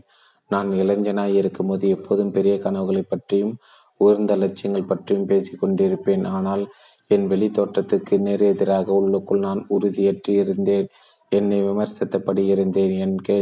என் தோல்விகளை பற்றி சிந்தித்தபடி என் பலவீனத்திற்காக என்னை தாழ்த்தி கொண்டு பிறகு என்னை விமர்சிப்பதை குறித்து குழம்பிக் கொண்டு வாழ்வில் எல்லாமே நேர்மாறாக நடப்பதை பற்றி கவலைப்பட்டு கொண்டு இருந்தேன். என் 20களின் முற்பகுதி வரை இப்படித்தான் சென்றது. புதிய சிந்தனை தத்துவம் பற்றி நான் அறியும் வரை அதன் பிறகுதான் பெரிதாக சிந்திக்க தொடங்கினேன்.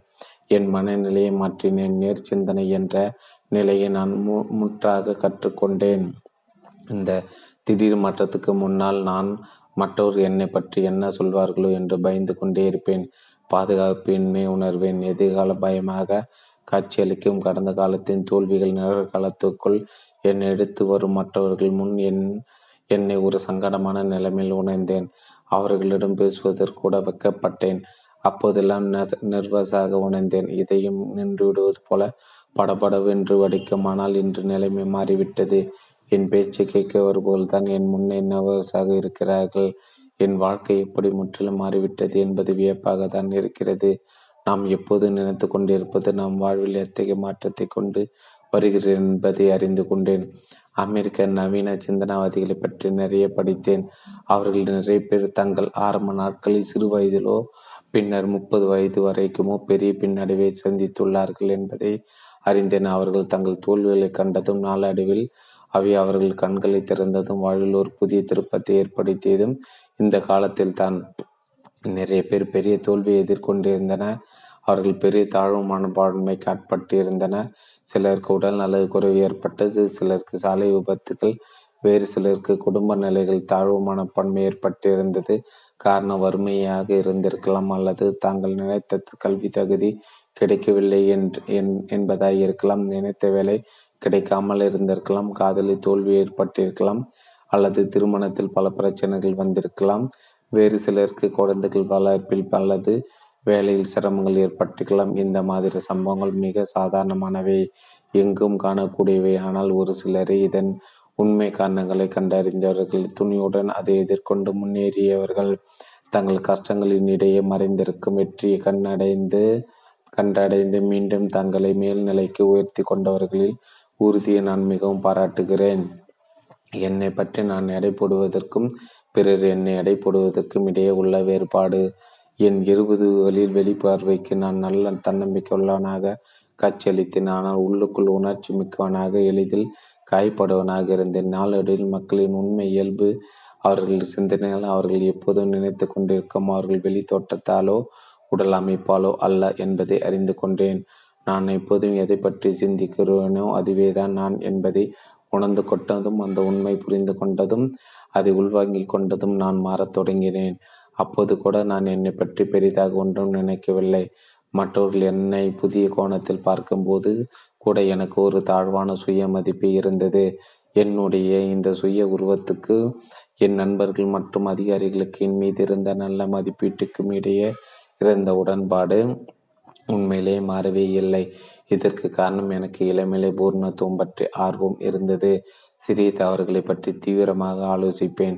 மனதிலிருந்து அவற்றை அகற்றுவதற்கு சிரமப்படுவேன். ஏனெனில் மன தூய்மை அல்லாத எதையும் ஏற்றுக்கொள்ள எனக்கு இயலவில்லை.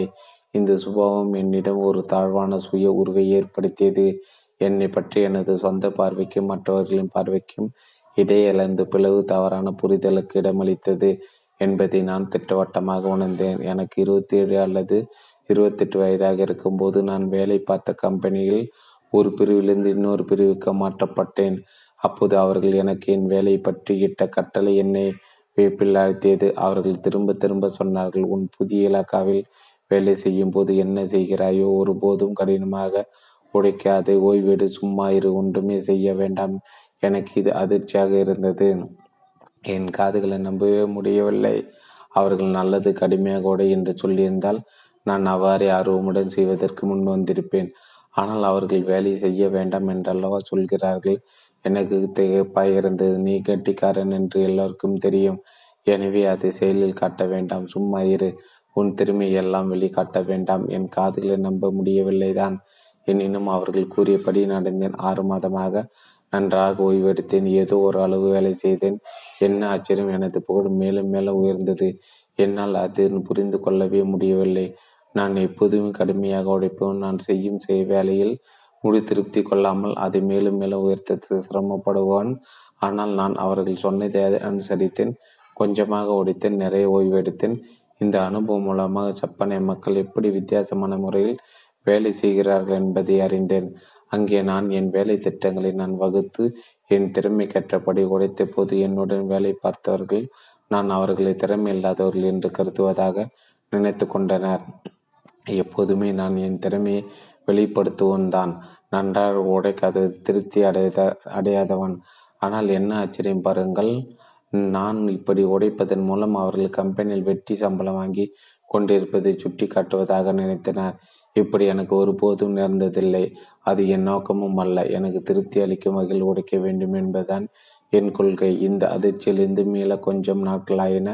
அப்புறம் நான் அதிகம் உடைக்கவில்லை. நல்ல பேரும் கிடைத்தது. ஜப்பானும் அமெரிக்காவும் உங்கள் திறமையை வெவ்வேறான விதத்தில் மதிப்பிடுகின்றன. மேற்கூறிய அதிசய நிகழ்வுக்கு பின்னர் நான் அமெரிக்காவில் வேலை பார்த்தேன். அங்கே என் உண்மையான திறமையை விட குறைவான வன் என்று பாசாங்கு காட்டினேன். ஒவ்வொரும் என்னை கேள்வி கேட்கப் போவதில்லை. என்னுடைய திறமை மட்டும் குறைவாக மதிப்பிடப்படும், அவ்வளவுதான். அமெரிக்கா நீங்கள் என்னால் முடியும் என்று சொன்னால் அந்த நிறுவனத்தின் திறமையான ஆளாக ஏற்றுக்கொள்ளப்படுவீர்கள். ஜப்பானில் அவ்விதம் ஒப்புக்கொள்வதில்லை. ஆனால் அமெரிக்காவில் உங்கள் திறமை கண்டு கொள்ளப்படும். அமெரிக்கல் உதாரணமாக நான் என் சம ஊழியர்களுடன் பணியாற்றி கொண்டிருக்கும் போது மேலதிகாரிகள் வந்து நேரடியாக அவர்களுடன் வெளியே போகும்படி என்னிடம் தனியாக பேச வேண்டியிருக்கிறது என்று சொல்லலாம். அமெரிக்கர்கள் நேரடியாக செயல்படுவார்கள், காரியவாதிகள். எனக்கு அது பிடித்திருந்தது. அமெரிக்க கலாச்சாரத்தினால் அமெரிக்காவுடனான என் உறவு நன்றாக இருந்தது. எப்போதும் என் கருத்துக்களை நேரடியாக சொல்ல முடிந்தது. ஆனால் ஜப்பானின் நிலைமை வேறு மாதிரி. ஒரு ஜப்பான் பழமொழி உண்டு, திறமையான கடுகு தன் நகங்களை மறைத்து வைத்திருக்கும்.